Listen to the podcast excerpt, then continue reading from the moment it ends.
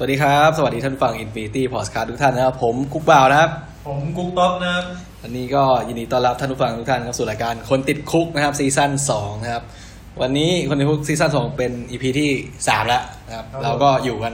2คนเช่นเคยนะครับสำหรับพีทวันนี้พีทไม่ว่างนะตอนแรกเราก็บอกว่าเราจะไปใช้สถานที่เป็นห้องพีทเหมือนเดิมนะครับแต่ปรากฏว่าพีทบอกว่าไม่ได้วันนี้พีทมีทริปนะครับต้องออกแต่เช้าไงพรุ่งนี้วันหยุดพรุ่งนี้เป็นวันที่5ครับ5ธันวาคมวันหยุดใช่มั้ยพี่ก็มีแพลนจะไปเที่ยวไงเราก็เลยต้องระหกระเหินนะครับหาที่อัดเสียงกันใหม่ก็ได้มาที่เป็นห้องของต๊อปนะครับวันนี้ก็มาต่อจากตอนที่แล้วนะครับตอนที่แล้วเราพูดถึงการอะไรนะรีวิวใช่ๆรีวิวร้านอาหารที่ได้มิชลิน2ดาวใช่มั้ยครั้งนี้เราพูดไป2ร้านนะครับเป็นร้านอาหารไทยก็เป็นร้านอาหารครับของเชฟชุมพลนะครับแล้วก็อีกร้านก็เป็นร้านสอนนะครับร้านสอนของชื่อเชฟไอซ์หรือเปล่าวะเชฟยอดนะเชฟยอดกับคุณไอซ์นะครับก็ใครสนใจก็กลับไปลองฟังดูครับก็ใครที่จะมีครับใกล้จะปีใหม่แล้วนะครับใกล้จะปีใหม่ใกล้จะคริสต์มาสแล้วนะครับก็ใครอยากจะมีร้านอาหารนะครับเอาไว้ฉลองในโอกาสพิเศษพาคนรู้ใจไปพาครอบครัวพาพ่อแม่ไปนะครับก็อยากจะหาข้อมูลก่อนจะไปเที่ยวแล้วก็ไม่อยากจะขี้เกียจเข้าเว็บมาเถอะนะครับก็มาฟังเรา2คนกันได้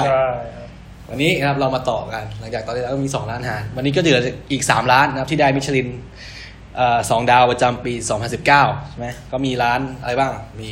ซูริงนะครับมีซูริงนะครับเป็นร้านตะวันยุโรปเรียกว่ายุโรปแล้วกันอาหารยุโรปนะครับตะวันตกเวสเทิร์นนะครับเป็นยุโรปใช่แนวเยอรมันนิดนึงครับแล้วก็มีร้านเรือนอร์มังดีครับเรือนอร์มังดีที่โอเรนเต็นนะครับแล้วก็มีร้านเมซาลูน่าครับเมซาลูน่าที่โรงแรมเรือบัวนะครับเอาล่ะเรามาเริ่มกันที่ร้านแรกนี่ซูริงนะซูริงนี่เป็น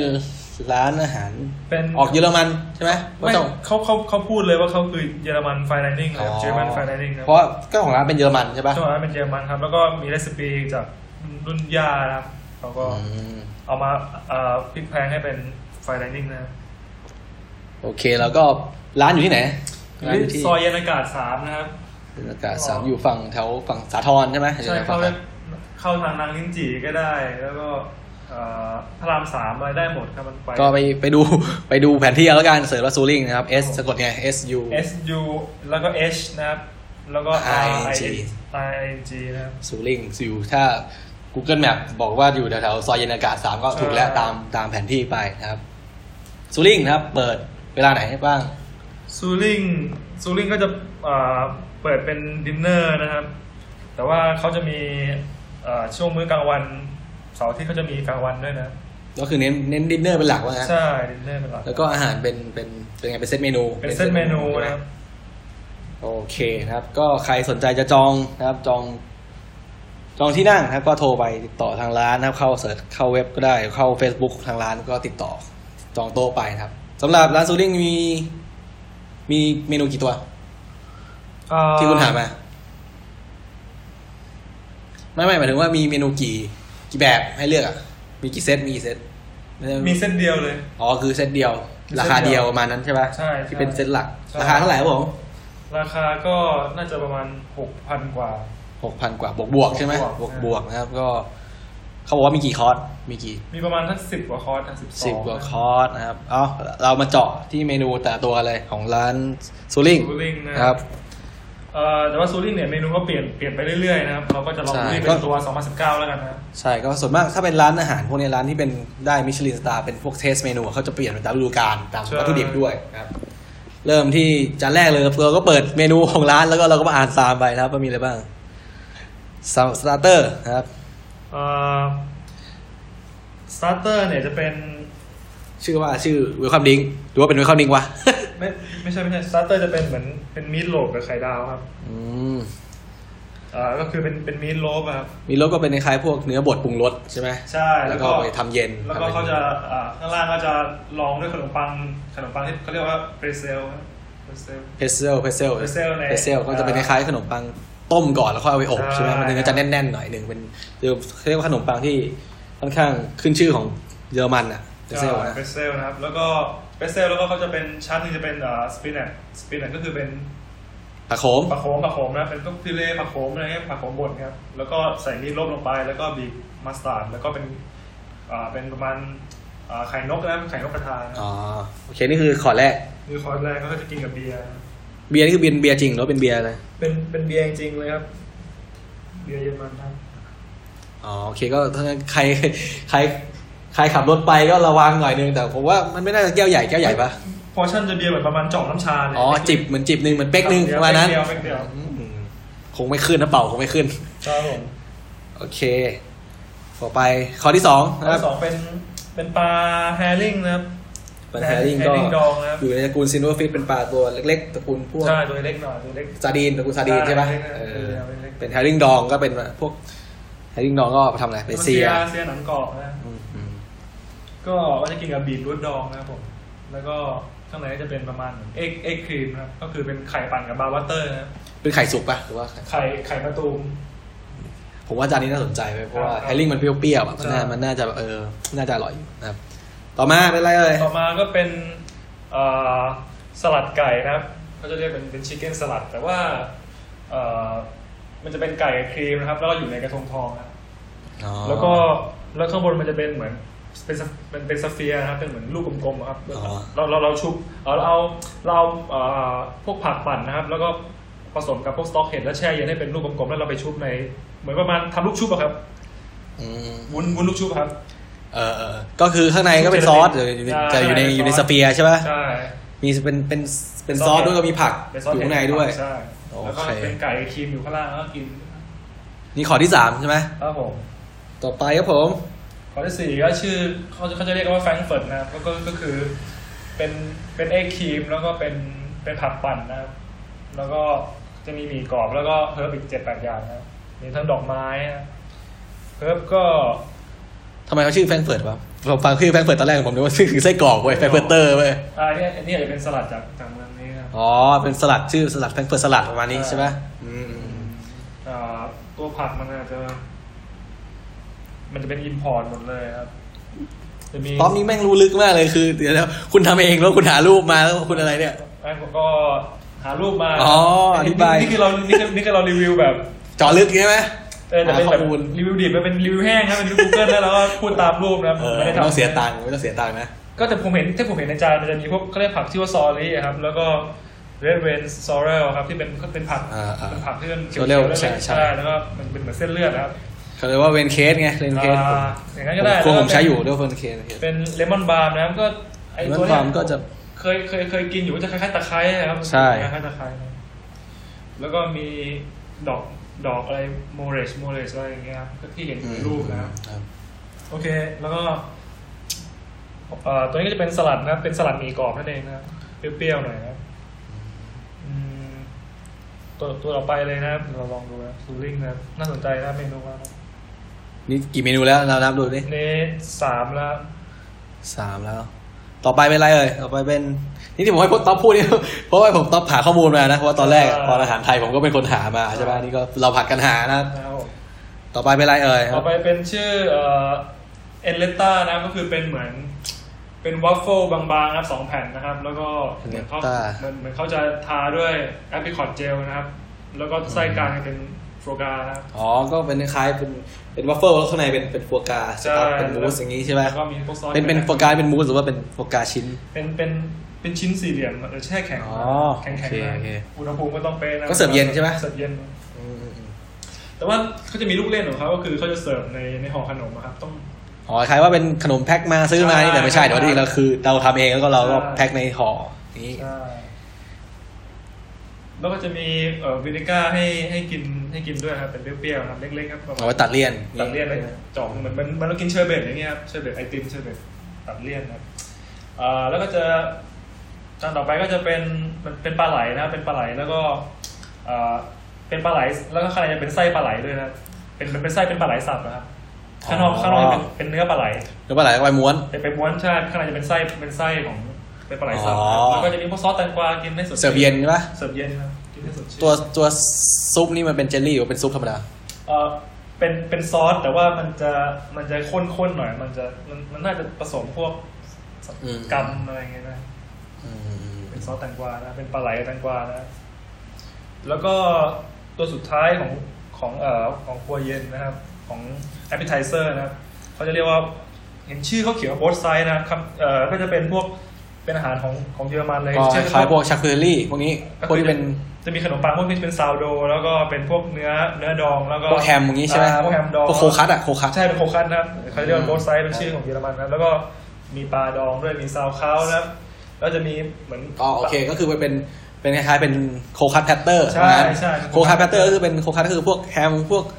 ของดองที่เป็นคล้ายๆพวกปาเต้พวกนี้ใช่ไหมแล้วก็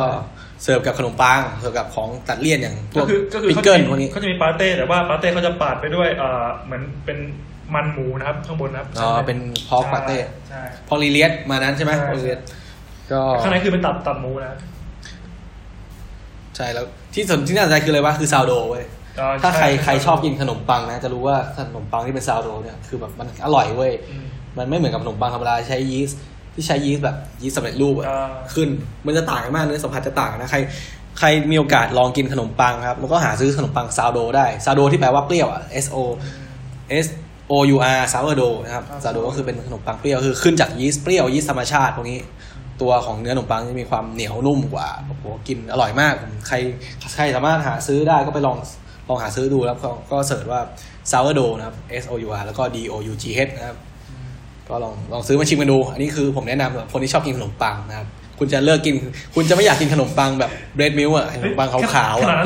ไวโรฟใช่มันไม่ค่อยอร่อยอ่ะนะมันต่างกันมากรสชาติต่างกันครับเอาล่ะต่อเนี่ยตอนนี้เราเริ่มที่จะหมดappetizer นะตอนนี้เราจะเริ่มเข้าสู่ของร้อนแล้วนะเป็นพวกเริ่มจะเข้าเมนแล้วแต่ว่ามันจะมีแอดออนนะก็คือจะกินก็ได้ไม่กินก็ได้แล้วแต่เราสั่งก็เสียตังค์เพิ่มอันนี้จะเป็นแอดออนก็คือเป็นเคอรี่เวิร์สนะก็คือจะเคอรี่เวิร์สเป็นเวิร์สก็เป็นไส้กรอกเคอรี่เลยผงกะหรี่ใช่ไหมเป็นไส้กรอกก็เลยผงกะหรี่มีเคชัพให้มีซอสมะเขือเทศให้ก็จะมีลูกเล่นที่เขาจะแพ็กเกจจิ้งเป็นเหมือนพวกของจะเป็นรูปประมาณนั้นแต่ไม่ใช่ของเขาทำเองใช่เป็นเหมือนสตรีทของเยอรมันนะเป็นร้านไส้กรอกเยอรมันแล้วก็จะมีชื่อสเปเล่นะสเปเล่เป็นอันนี้ก็เป็นแอดออนเหมือนกันคือถ้าไม่สั่งก็ไม่มีนะก็คือจะเป็นเส้นเป็นเหมือนพาสต้าเส้นสดนะครับแต่ว่าเขาจะไข่เขาเนี่ยจะดองกับเกลือก่อนนะครับแล้วก็อ๋อคือเป็นพาสต้าแต่ปกติพาสต้าที่ใส่ไข่เนี่ยก็คือเอาใช้ไข่ดองไข่แดงดองมาทำเส้นแทนใช่เป็นไข่แดงดองมาทำนะครับแล้วก็เขาจะมีแป้งพิเศษของเขานะครับอันนี้ผมก็ไม่แน่ใจนะครับชื่อคุณเคยได้ยินแป้งชื่อ550ไหมผมเคยได้ยินแต่พวกแป้งโออะไรอะไรอย่างนั้นนะครับก็บีทฟาวแล้วนะอันนี้อาจจะเป็นใช่ก็เอามาผสมกับไข่ดองนะครับนี่ก็จะแล้วก็มาต้มในน้ำนะครับเราจะได้เส้นสเปเล่ขึ้นมานะครับต้มแบบเส้นนี้จะความยาวเส้นมันจะไม่เท่ากันเหมือนเขาสับกับมือนะครับอ๋อใช้เป็นแฮนด์คัตใช่เป็นแฮนด์คัตนะครับแล้วก็เขาก็จะเสิร์ฟมาในซอสเห็ดนะครับซอสเห็ดก็จะเป็นเหมือนเป็นครีมรีดิวกับเห็ดกับไก่อะไรเงี้ยก็รีดิวนานมากนะมันก็จะได้เป็นครีมเห็ดที่เข้มข้นมากนะก็ในเห็นอาจารย์จะมีหอมเจียวนะมีหอมเจียวแล้วมีผักคล้ายๆผักชีนะเขาเรียกว่าเชอร์วิลนะอ๋อเชอร์วิลโอเคเชอร์วิลก็คล้ายๆเป็นผักชีเล็กๆนะครับตัวเล็กๆนิยมเอาไปแต่งจานกินรสชาติจะไม่ค่อยมีหรอกเป็นกลิ่นเล็กๆบางๆมากบ้านเรามีขายนี่นำเข้าน่าจะนำเข้าบ้านเราผมไม่เคยเห็นครับที่ครัวผมก็ใช้อยู่อันนี้ก็แต่ถ้าใครอยากจะโดนของแรงก็แอดพวกอัลบ้าไวท์ทัฟเฟิลได้นะเป็นเห็ด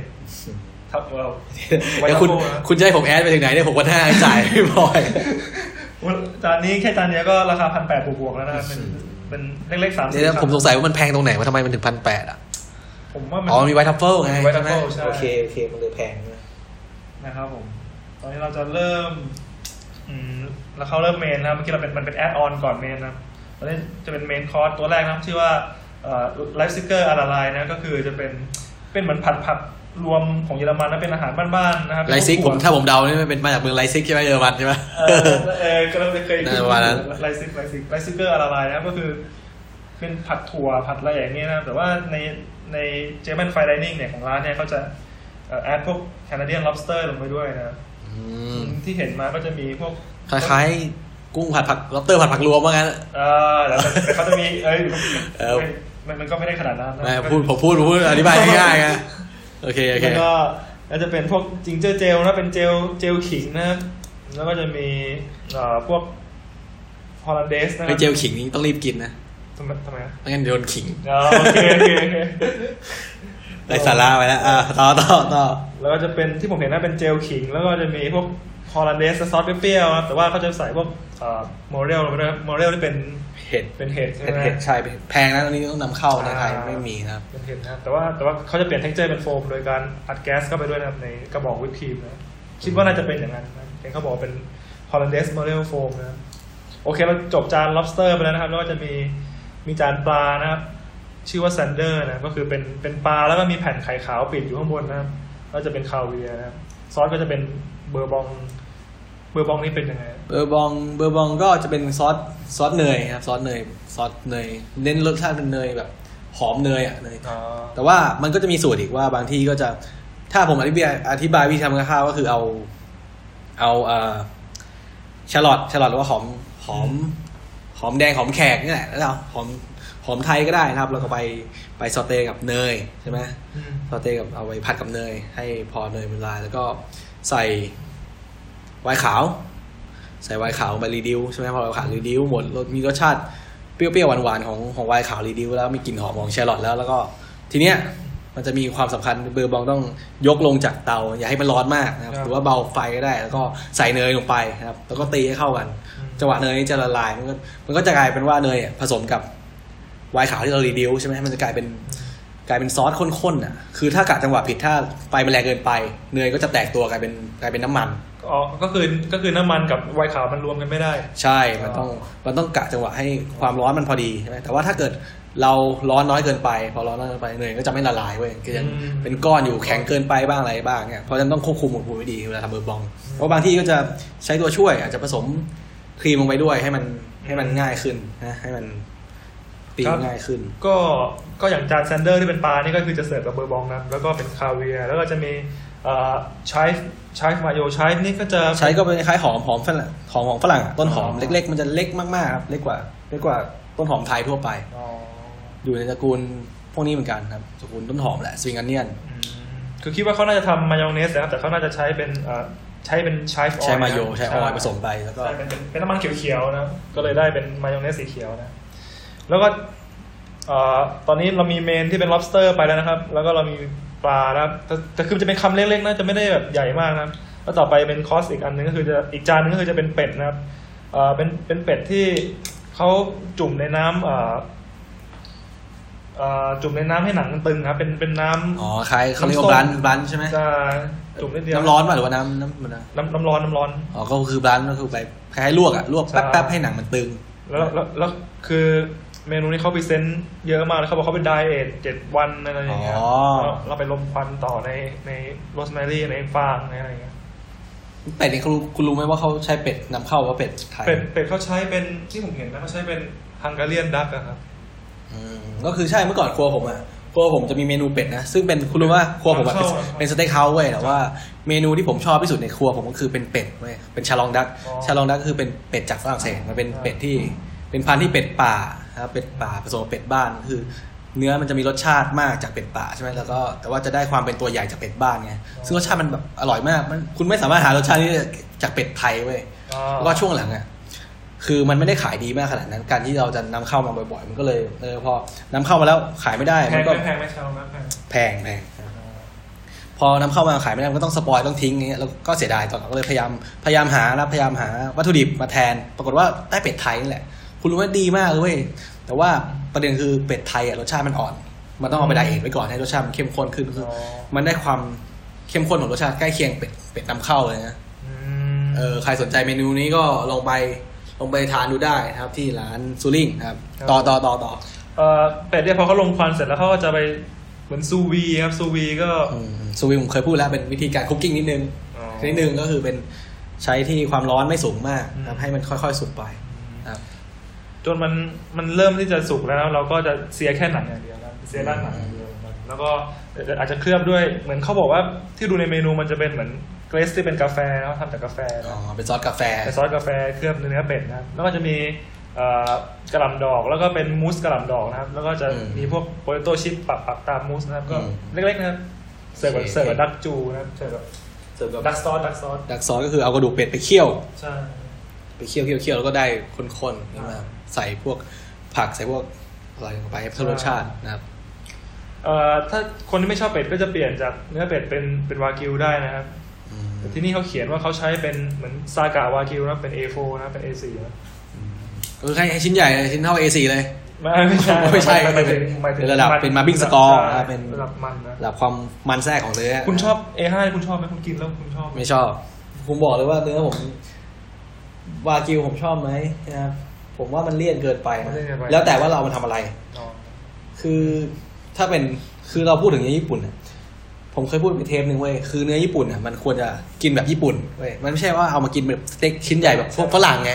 ฝรั่งอ่ะได้คือพอใช่มั้ยนี่เราว่าเราเหยียดก็ไม่ได้อีกประเด็นคือฝรั่งอ่ะแล้วเค้าได้เวสติบมาเป็นวากิวเนื้อมันแทรกสูงๆเนี่ยแล้วเค้าไปคุกกิ้งแบบฝรั่งคือเอาทำสเต็กชิ้นใหญ่ๆพอกินเข้าแล้วมันเลี่ยนมากเว้ยที่จริงถ้าเป็นคนญี่ปุ่นนะเค้าก็ส่วนมากเค้ากินแบบญี่ปุ่นนะอันนี้คือส่วนมากคืออย่างเช่นอาจจะทำเป็นสเต็กหั่นเตาอ่ะเคยมั้ยซื้อหั่นเตาเค้าหั่นเตาก่อนแล้วก็ค่อยเอาไปย่างครับย่างสีด้านความมันก็จะน้อยลงนะครับหรือว่าไปแบบสแลงบางทำเป็นยากินิกุก็ได้ว่าเป็นชาบูก็ได้คือมันจะไม่เลี่ยนเท่ากับแบบสเต็กชิ้นใหญ่นะครับก็ได้คนชอบบางคนถ้าชอบมันมากนะครับประมาณนั้นมันมากมันน้อยก็ว่าไปต่อครับผมโอ้นี่เราเมนเราไปเยอะนะเราจบเมนคอร์สนะครับเมนคอร์สก็มี 3-4 อย่างก็คือเมนคอร์สมีกี่อย่าง4อย่างหรือว่าเป็นของร้อน4อย่างเมนคอร์สมี3อย่างแต่ว่าเนื้อเปลี่ยนเป็นจากเป็ดเป็นเนื้อได้ก็คือหลักๆก็คือเป็นเป็ดกับเนื้อใช่ไหมที่เป็นเมนคอร์สหลักโอเคแต่ทีนี้พอจบเมนคอร์สปุ๊บเราสามารถแอดออนอะไรได้ดินี่ซิกเนเจอร์ก็เลยขาหมูเยอรมันนะเยดโดก็คือจานนี้แต่ก็คือเป็นขาหมูเยอรมันนะก็คือเป็นขาหมูที่เสิร์ฟกับพวกมันบดแล้วก็ซาวเขานะปกติแต่ว่าเขาจะมีการฉีดคือเนื้อแบบมันจะไม่ใช่เนื้อแบบเขาเสิร์ฟพอชั่นขนาดไหนเขาเสิร์ฟมาทั้งขาหนึ่งเลยจริงเหรอคนเดียวกินหมดปะที่ผมเห็นในรูปเป็นเขียงนะครับแล้วก็เป็นมีดปักอยู่แล้วก็มีขาเขาก็จะมีเหมือนเด็กเสิร์ฟจะมาหั่นให้คล้ายๆแบบร้านอาหารจีนที่เขาเสิร์ฟเป็นปักกิ่งเงี้ยใช่ปะอะไรอย่างเงี้ยนะแต่ว่าเขาเสิร์ฟคนนึงคือขาหนึ่งเลยเหรอ2คนครับอ๋อแล้วแต่ก็ได้คือสั่งแอดออนมาอาจจะแชร์ก็ได้ในโต๊ะประมาณนั้นโอเคโอเคผมรู้ว่าคนนึงสั่งชิ้นนึงตายอิ่มแน่นอนแต่ทีเนี้ยเหมือนเวลาที่หั่นมาดูมันจะเป็นเนื้อแดงๆครับมันน่าจะเป็นเกลือเค้าเรียกในไตรซอลหรือว่าอ๋อก็คือมันเป็นใช่ๆมันเป็นเกลือใช้พิกเกิลนะเป็นเกลือที่มันเป็นเกลือที่มีไนเตรตอยู่ข้างในครับแต่ประเด็นคือผมเคยพูดไปแล้วในตอนที่เคี้ยวนะพวกอาหารที่จากเคี้ยวคือประเด็นน่ะมันไม่ได้มาจากอะไรนะมันเป็นสีที่ผสมอยู่ในอาหารด้วยเป็นสีผสมอาหารที่อยู่ในเกลือเว้ยเพราะว่าเกลือพวกเนี้ยถ้าเกิดเขาไม่ผสมสีลงไปอ่ะถ้าเราวางคู่กับเกลือธรรมดาเราจะแยกไม่ออกเขาก็เลยเอาผสมสีผสมอาหารลงไปให้มันมีสีมันแยกออกจากอาหารธรรมดาเพราะฉะนั้นเวลาไปต้มเอาไปดองครับเอาไปหมักพวกเนี้ยพวกไส้กรอกพวกขาหมูพวกเนี้ยจะทำให้เนื้อมีสีชมพูสีแดงนะครับแต่ก็คือขาหมูเนี่ยมันใหญ่มากคือวิธีการเขาอาจจะใส่เข็มฉีดยานะแล้วก็ฉีดเข้าไปใช่ไหมฉีดน้ำเข้าไปทั่วเขาเรียกว่าก็คือเป็นบรายแบบฉีดอะบรายก็คือน้ำเกลือเข้าไปหมักน้ำเกลือแบบฉีดนะโอเคที่พอเราจบแอดออนของเมนคอร์สนะครับเราไปดูขนมหวานนะครับก็จะมีหลายอย่างมากเลยกว่าจะหวานที่อิ่มใช่ครับแต่เป็นจานเล็กๆนะแต่ก็อิ่มนะครับก็จะเป็นข้าวไรซ์นะครับแล้วก็เป็นเชอร์รี่แล้วก็เป็นไวท์ช็อกโกแลตนะครับเขาก็จะทำหลายๆแบบมีเจลบ้างมีแบบเป็นกรอบๆบ้างอะไรอย่างเงี้ยแต่คอนเซ็ปต์ก็คือจะประมาณนี้แล้วอีกจานก็จะเป็นฟักทองกับแอปริคอตนะครับก็เหมือนกันนะครับก็มีทั้งมูสเป็นเจลเป็นครีมเป็นกรอบๆนะครับไอ้พวกแผ่นกรอบๆอย่างเงี้ยมันต้องใช้เทคนิคในการเอาไปได้ใช่ไหมเอาไปได้ที่มันต่างกันจากอบยังไงไหมไอ้ไฮเดรตเนี่ยดีไฮเดรตเครื่องก็ใช้เขาใช้พวกเครื่องแบบดีไฮเดรตก็คือเป็นเครื่องทำแห้งครับทำแห้งคือดูความชื้นน่ะความร้อนมันเท่าเตาอบไหมไม่ครับไม่เท่าก็คือว่าแต่ว่าเตาอบนะครับเตาอบสมัยใหม่ที่ตั้งอุณหภูมิได้อ่ะก็คือใช้ได้หมดแหละก็คือว่าส่วนใหญ่พวกตู้ดีไฮเดรตอ่ะมันจะตั้งความร้อนได้ไม่เกิน70ประมาณนี้เพราะว่าถ้าเกิดมันร้อนเกินไปอ่ะมันจะส่งผลทำให้สีของอาหารมันเปลี่ยนไปด้วยใช่เขาจะประมาณนี้ประมาณสูงสุดประมาณ68-69นะครับก็คือใส่ตู้แล้วก็เข้าไปครับใส่ไปในตู้แล้วก็ตู้จะมีพัดลมคอยดูดความชื้นดูดอากาศออกแล้วก็ให้ความร้อนเรื่อยๆทำให้ของพวกนี้มันกรอบนะครับพอมันแห้งปุ๊บแล้วเอาไปทอดอีกทีนึงก็จะกรอบมากแล้วก็เมื่อมีขนม2ตัวนี้แล้วก็จะจบด้วยเพติโฟนะครับเพติโฟก็เป็นข ที่บอกไปเป็นพวกขนมชิ้นเล็กครับ 3-4 อย่างให้ชิมของที่ร้านก็จะเป็นพวกเหมือนช็อกโกแลตบองๆอะไรอย่างเงี้ยช็อกโกแลตบองก็เป็นคล้ายพวกทัฟเฟิลช็อกโกแลตใช่ไหมครับช็อกโกแลตทัฟเฟิลเป็นลูกๆกลมๆใช่ก็คิดว่าซูริงก็จบแล้วครับประมาณนี้นะไหนคุณนับใหม่เรียงมาคร่าวๆนี่มีกี่อย่างเรียงมาคร่าวๆนะครับนับเลยไม่เอาไม่รวมแอดออนก่อนจ่ายสมมติผมจ่าย 6,000 กว่าบวกๆเนี่ยได้อะไรบ้างได้มิลโลกับเฟสเซลนะครับอันแรกใช่ไหมเป็นมิลโลก่อนนะเป็นมิลโลหนึ่งเป็นปลาแฮร์ริง2นะครับ3เป็นสลัดไก่ครับสลัดไก่3 4เป็นสลัดกับเฮิร์บอีก7อย่างนะครับสลัดเฮิร์บ4แล้วโอเคแล้วก็ได้5เป็นวัฟเฟิลโฟกาแล้วก็6เป็นอิวนะครับเป็นปลาไหล6จะเป็นเหมือนไอ้นี่ก่อนไอเวนิก้าก่อนจิบเล็กเวนิก้าไปเหมือนเชอร์เบตแต่นั้นไม่แล้วแต่นะครับอ๋อเวนิก้าอ๋อเขาแยกคอร์สกันใช่เพราะนี่เป็นซิกเนเจอร์ของเขาเหมือนกันนะโอเคไอดิงเวนิก้าอะไรเนี่ยโอเคแล้วก็เป็นอิวนะครับโอเค7แล้วอิวแล้วโอเคแล้วโบสไซนะครับโบสไซก็คือเป็นโคคัสแพตเตอร์นะครับ8ออนผ่านไปนะครับแล้วก็9เป็นล็อบสเตอร์นะครับเมนคอร์สเป็นล็อบสเตอร์9แล้วก็ผัดผักที่ผมบอกครับแล้วก็10เป็นปลาผมจำไม่ได้ปลาที่เขาใช้ชื่อปลาไพเพิร์สปลาไพก็เป็นปลาที่ปากปลาจะแหลมๆหน่อยปลาไพนะปลาไพลองเสิร์ชรูปดูแล้วกันนะครับหน้าตาจะคล้ายปลาช่อนอเมซอนแต่ว่าตัวย่อส่วนหน่อยตัวเล็กๆเล็กกว่าปลาช่อนอเมซอนหน่อยปลาไพนะครับที่ผมเห็นในบางวันที่เขาแบบใช้แทนกันถ้าไม่มีของเขาใช้เขาเรียกซีบรีมนะซีบรีมโอเคซีบรีมปลาที่เนื้อหอมมากตอนนี้เรามาเท่าไหร่แล้วเนี่ย9แล้วแล้วก็เป็ดนะครับเป็ดหรือว่าเนื้อนะครับเป็น10เป็ดหรือว่าเนื้อเป็น10ครับขนมอีก2อย่างขนมคือเสิร์ฟทั้ง2อย่างเลยหรือว่าใช่เสิร์ฟ2อย่างเลย12แล้วก็มีเพทิเฟอร์13คุณรู้มั้ยคือเมนูนี้ 6,000 กว่าบาทมี12คอร์สนะครับผมจะแทรกให้นิดนึงคนที่คิดว่าอาหารพวกเทสติ้งเมนูอ่ะจานเล็กกินไม่อิ่มใช่มั้ยผมจะบอกว่าถ้าเกิดใครเคยกินข้าวเวลากินข้าวปกติ1มื้อเนี่ยคุณลองนับดูแบบจานใหญ่ๆนะผัดกะเพราจานใหญ่สักจานนึงแล้วก็คุณนับดูว่าข้าว1จานคุณกินกี่ประมาณกี่คำส่วนใหญ่ไม่เกิน20รู้มั้ยแต่ประเด็นคือว่าถ้าเป็นผู้หญิงอ่ะกิน1จานก็อิ่มแล้วแล้วอาหารเนี้ย1จานอ่ะคุณกินมากกว่า1คำแน่นอนอาจจะ 2-3 คำอ่ะใช่มั้ยโอ้กว่าจะกินหมดรับรองว่าอิ่มแบบอิ่มจุกอ่ะนะครับนี่ก็เป็นร้านอะไรร้านซูริงนะครับซูริงอยู่ที่ยานอากาศ3นะฝั่งสาทรนะครับปีนี้ก็เขาได้มิชลิน2ดาวตั้งแต่ปีแล้วละปีนี้เป็นปีที่2นะครับไม่แล้วก็ใครสนใจครับจองโต๊ะจองที่นั่งก็ลองติดต่อดูตามเสิร์ช Facebook เสิร์ชเว็บไซต์เขาดูก็ได้นะครับสำหรับร้านซูริงนะครับผมว่าเขาไอเดียเขาโหดผมว่าดีว่ะชอบดูโอเคครับต่อมาเป็นร้านอะไรวะผมนึกชื่อก่อนเอาเลยนอร์มังดีหรือว่าจะเอาเมซาลูน่าก่อนเอาเมซาลูน่าก่อนแล้วกันเมซาลูน่าผมเป็นคนหาข้อมูลมาคร่าวๆให้นะครับเมซาลูน่านี่เป็นร้านอยู่ที่โรงแรมเลอบัวอยู่ฝั่งเจริญกรุงใช่ไหมใช่ครับโรงแรมเลอบัวเมซาลูน่าอยู่ชั้นสูงๆจำได้รู้จักอยู่ชั้นไหนหรอกผมไม่เคยไป ผมก็หามาจากหารูปมันจากนั่นแหละนะครับเลอบัวนี่เป็นเดอะโดมไม่เป็นโดมใช่ครับระวังโดมอะไรสักอย่างนะครับแล้วก็เมนูนะครับเมนูของเขาก็ผมรู้สึกว่าเขาเขามีเปิดดินเนอร์อย่างเดียวรู้สึกว่าจะเปิดดินเนอร์อย่างเดียวนะปิดวันจันทร์ใช่ปิดวันจันทร์ครับเป็นร้านที่แปลกเพราะว่า1คือเขาอยู่ในโรงแรมเว้ยซึ่งร้านอาหารในโรงแรมส่วนใหญ่จะไม่มีวันหยุดแต่ที่แปลกมันทำตัวเหมือนร้านอาหาร standalone อ่ะคือแบบมีวันหยุดวันนึงนะครับโอเคสำหรับเมซาลูน่านะครับเชฟของเขาเป็นเชฟชาวญี่ปุ่นนะครับเมนูก็เลยจะค่อนข้างมีความเขาเรียกว่ามีความฟิวชั่นอ่ะสูงมากครับเป็นค่อนข้างจะเป็นญี่ปุ่นนะครับแต่มีเป็นความเป็นฝรั่งเศสนะใช่เหมือนเป็นเรียกว่าฟิวชั่นได้ไหมเราไม่เรียกว่าฟิวชั่นดีกว่าถ้าเรียกฟิวชั่นมันที่จริงใช่นี่เขาเรียกว่าเป็นอาหารฝรั่งเศสที่ใช้วัตถุดิบแบบญี่ปุ่นดีกว่าใช่ครับก็คือนะครับตัวแรกครับของร้านของเมซาลูน่าเนี่ยนะครับมี3คอร์สเมนูก็มี3เซตไม่3คอร์สนะครับมี3เซตนะครับก็คือเซตหลักที่เขาขายนะครับเป็นช่วงนี้ก็จะเป็นช่วงออทัมนะครับออทัมก็คือดูใบไม้ร่วงนะครับแต่ว่าจริงๆช่วงนี้เข้าวินเตอร์แหละนะครับแล้วก็มีคอร์สที่2เป็นคอร์สทางเลือกเป็นออปชั่นแนลก็คือเป็นเวจิเทเรียนนะครับเป็นผักล้วนนะครับ แล้วก็คอร์สที่3นะครับเป็นคอร์สพิเศษเป็นไวท์ทัฟเฟิลครับเอาล่ะมาดูคอร์สหลักกันก่อนนะครับ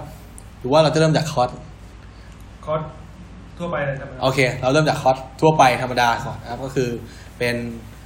ออทัม2019ครับของร้านเมซาลูน่านะครับเขาบอกว่ามีทั้งหมดนะครับ7คอร์สนะครับราคา 6,500 บวกครับบวกก็รวมแบบเซอร์วิสชาร์จนะครับประมาณ 7,000 ปลายๆผมว่าน่าประมาณนั้นครับแล้วก็ถ้าเอา wine pairing เพิ่มไปด้วยนะครับwine ที่นี่แปลกนะเขามีให้เลือก2แบบก็คือมี wine ธรรมดาแล้วก็มี wine premium นะครับ pairing wine ธรรมดา regular wine pairing ครับอยู่ที่ 3,900 นะครับส่วน premium wine pairing อยู่ที่ 4,500 นะครับต่างกัน600บาทเป็นคุณบวกวะต่างนิดเดียวขนาดนี้เริ่มไปให้สุดดินะครับต่างกัน600คงไม่จะใครกระเป๋าแหละถ้ามาขนาดนี้แล้วนะครับโอเคสำหรับเซตหลักของเขาออทัม2019นะครับ7คอร์สดินเนอร์นะครับอยู่ที่ 6,500 บาทครับจานแรกเลยนะครับชื่อว่าซันมะชาซอยมาริเนตนะครับซันมะคือปลาซันมะถ้าใครเคยกินอาหารญี่ปุ่นก็น่าจะเคยเห็นนะก็เป็นปลาคล้ายๆอยู่ในตระกูลปลาซาดีนครับแต่ว่าตัวจะยาวๆไม่ใช่ซาดีนเนี่ยเป็นปลาเนื้อเงินอ่ะปลาเงินอ่ะปลาสีผิวสีเงินนะครับแล้วก็เขาว่าซอยมาริเนตก็จะเป็นเอาไปมาริเนตในซอยนะครับในโชยุชาที่ผสมอาจจะผสมถ่านมั้งผมไม่แน่ใจนะผมอ่านตามเมนูก็แหละนะครับแล้วก็รีวิวตามเมนูไปนะครับจานแรกเขาเป็นซันมะนะครับชาซอยมาริเนตนะครับผมเดาว่าชาติแรกน่าจะเป็นเสิร์ฟเย็นนะเพราะว่ามีอะไรบ้างเขาบอกมีซันมะนะครับมีกรีนเอ็กแพนนะครับอีเวอริโกแฮมเจลลี่นะครับก็จะมีปลาซันมะนะครับมีกรีนเอ็กแพนคือว่ามะเขือมะเขือยาวสีเขียวครับแล้วก็มีอีเวอริโกแฮมเจลลี่ครับผมเคยเห็นนะมะเขือยาวเอ็กแพนก็เป็นสีดำๆไหมสีเขียวไหมอันนั้นก็คือเอ็กแพนเป็นรองเอ็กแพนธรรมดาเอ็กแพนอะตระกูลเอ็กแพนถ้าเกิดแบบฝรั่งนะในแบบฝรั่งเขาก็จะมีประมาณ3แบบก็คือเป็นมะเขือยาวแบบบ้านเราที่เราเห็นทั่วไปสีเขียวใช่ไหมที่เอาไว้กินกับชุบแป้งชุบไข่ทอดกินน้ำพริกใช่ไหมแล้วก็มะเขือยาวสีม่วงที่เขาเรียกว่ามะเขือม่วงมะเขือยาวม่วงแหละใช่ไหมแล้วก็อีกอันนึงไทยไม่มีนะไทยไม่ค่อยเห็นใช้คือเป็นมะเขือม่วงเป็นเอ็กแพลนก็จะเป็นลูกกลมๆใหญ่ๆหน่อยใช่แต่ว่าก็จะคล้ายๆกับลองเอ็กแพลนนั่นแหละแสดงว่านี่กินกรีนเอ็กแพลนนี่คือมะเขือไทยอ่ะผมไม่แน่ใจก็คืออาจจะเป็นคือไม่รู้อ่ะคืออาจแต่ว่ามันเป็นกินเองแพนอาจจะผมว่าเขาน่าจะสั่งตลาดไทยนี่แหละตลาดไทยอ่ะไม่รู้อ่ะตลาดในเมืองไทยนะผมว่าน่าจะเป็นอย่างนี้นะเพราะว่ารสชาติไม่น่าต่างมากนี่เป็นผักพวกนี้ถ้าได้ของโลคอลมาคุณภาพอาจจะดีกว่าครับจานนี้ผมเดาว่าเขาน่าเสิร์ฟเย็นเพราะว่าเขาบอกว่ามีปลาซันมะใช่ไหมซอยมาริเนตแล้วก็มีกรีนเอ็กแพนมีเบอร์เกอร์แฮมเจลลี่พอเขามีคำว่าแฮมเจลลี่เข้ามาเนี่ยมันก็เลยกลายน่าเสิร์ฟเย็นแต่นี้น่าเสิร์ฟเย็นครับเมนูเทอรีเอาละจานแรกของเขานะครับเป็นปลาซันมะกรีนเอ็กแพนแล้วก็ไอเบอร์เกอร์แฮมเจลลี่ไอเบอร์เกอร์แฮมนะครับก็คือเป็นหมูพันเป็นพันของหมูแล้วเป็นหมูพันไอเบเรียนครับอยู่เป็นหมูสเปนนะครับเอาไปทำเป็นแฮมนะครับเจลลี่ใครสนใจเรื่องไอแฮมบูริโก้ที่มีราคาแพงสุดในโลกก็ไปเสิร์ชย้อนกลับไปฟังได้ผมพูดไว้ตอนหนึ่งอยู่ที่ Cooking A to C นะ Cooking A to Z ตอนตัวสอน I นะจะมีคำว่า I ตัว I มั้งนะครับคำว่า Iberian ประมาณนี้แหละครับอร่อยไม่ผมอยากรู้เลยนะมันอร่อยเลยมันราคาสูงเพราะอะไรครับเพราะว่าหมูคือผมเคยพูดไปแล้วนะใครอยากฟังลึกๆเลยนะครับกลับไปย้อนฟังได้ตอนที่ Iberian Ham นะครับแต่ว่าผมจะบอกคร่าวๆให้ฟังว่าหมูไอเบเรียนเนี่ยราคามันก็จะมีตามเรทมันอีกก็คือมันไม่ใช่ว่าเป็นหมูไอเบเรียนจะแพงเสมอไปก็จะมีเรทที่เป็นหมูพันไอเบเรียนแต่เลี้ยงแบบธรรมดานะครับหมูพันไอเบเรียนเลี้ยงแบบฟรีเลนซ์คือเลี้ยงแบบปล่อยแล้วก็จะมีตัวที่แพงที่สุดเว้ยเป็นหมูพันไอเบเรียนเลี้ยงแบบฟรีเลนซ์แล้วก็ให้กินลูกเอคอนลูกโอ๊กมันจะชื่อว่าเบโลต้าอิเบริโกเว้ยเบโลต้าคือลูกโอ๊กเป็นภาษาสเปนมั้งผมไม่แน่ใจนะแต่ว่าเป็นหมูที่แพงที่สุดในโลกอ่ะที่เอาไปทำแฮมมันก็จะแพงคือว่าเป็นแฮมเบลต้าไอเบริโก้นะครับประมาณนั้นแหละเป็นฮาร์มอนไอเบริโก้ถ้าเคยได้ยินนะนี่คือคร่าวๆนะครับประเภทของหมูครับต่อมานะครับขอที่2เป็นฮอกไกโดมัสเซลมาริเนียนะครับมาริเนียก็เป็นซอสชิ้นหนึ่งครับก็เป็นเขาบอกว่าเป็น เป็นมัดเซลเป็นหอยแมงผู้นะครับจากฮอกไกโดอันนี้น่าสนใจเพราะว่าถ้าพูดถึงหอยแมงผู้คนส่วนใหญ่จะนึกถึงนิวซีแลนด์ใช่ไหมนิวซีแลนด์หรือไม่ก็เป็นออสเตรเลียพวกนี้นะครับ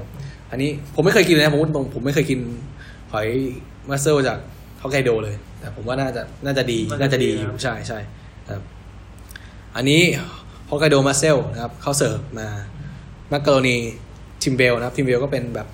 เป็นการยัดไส้นะครับเป็นการยัดไส้เข้าไปในเส้นมักกะโรนีมักกะโรนีก็คือเป็นพาสต้าเส้นกลมๆกลวงๆนะครับก็จะใส่ยัดไส้เข้าไปนะครับแล้วก็สโมคแฮทดอกมูสลีนนะครับก็คือเป็นมูสของปลาสโมคแฮทดอกนี่จะอยู่ในปลาตระกูลปลาคอสนะครับเป็นปลาเนื้อขาวในทะเลแปซิฟิกนะครับทะเลน้ำเย็นแปซิฟิกคอสเนี่ยจะมีทั้งแอตแลนติกกับแปซิฟิกนะครับก็อยู่ตระกูลปลาเนื้อขาวแหละนะครับแล้วก็อาริโชกนะครับเสิร์ฟอาริโชกนะครับอันนี้น่าสนใจตรงที่ว่ามันเป็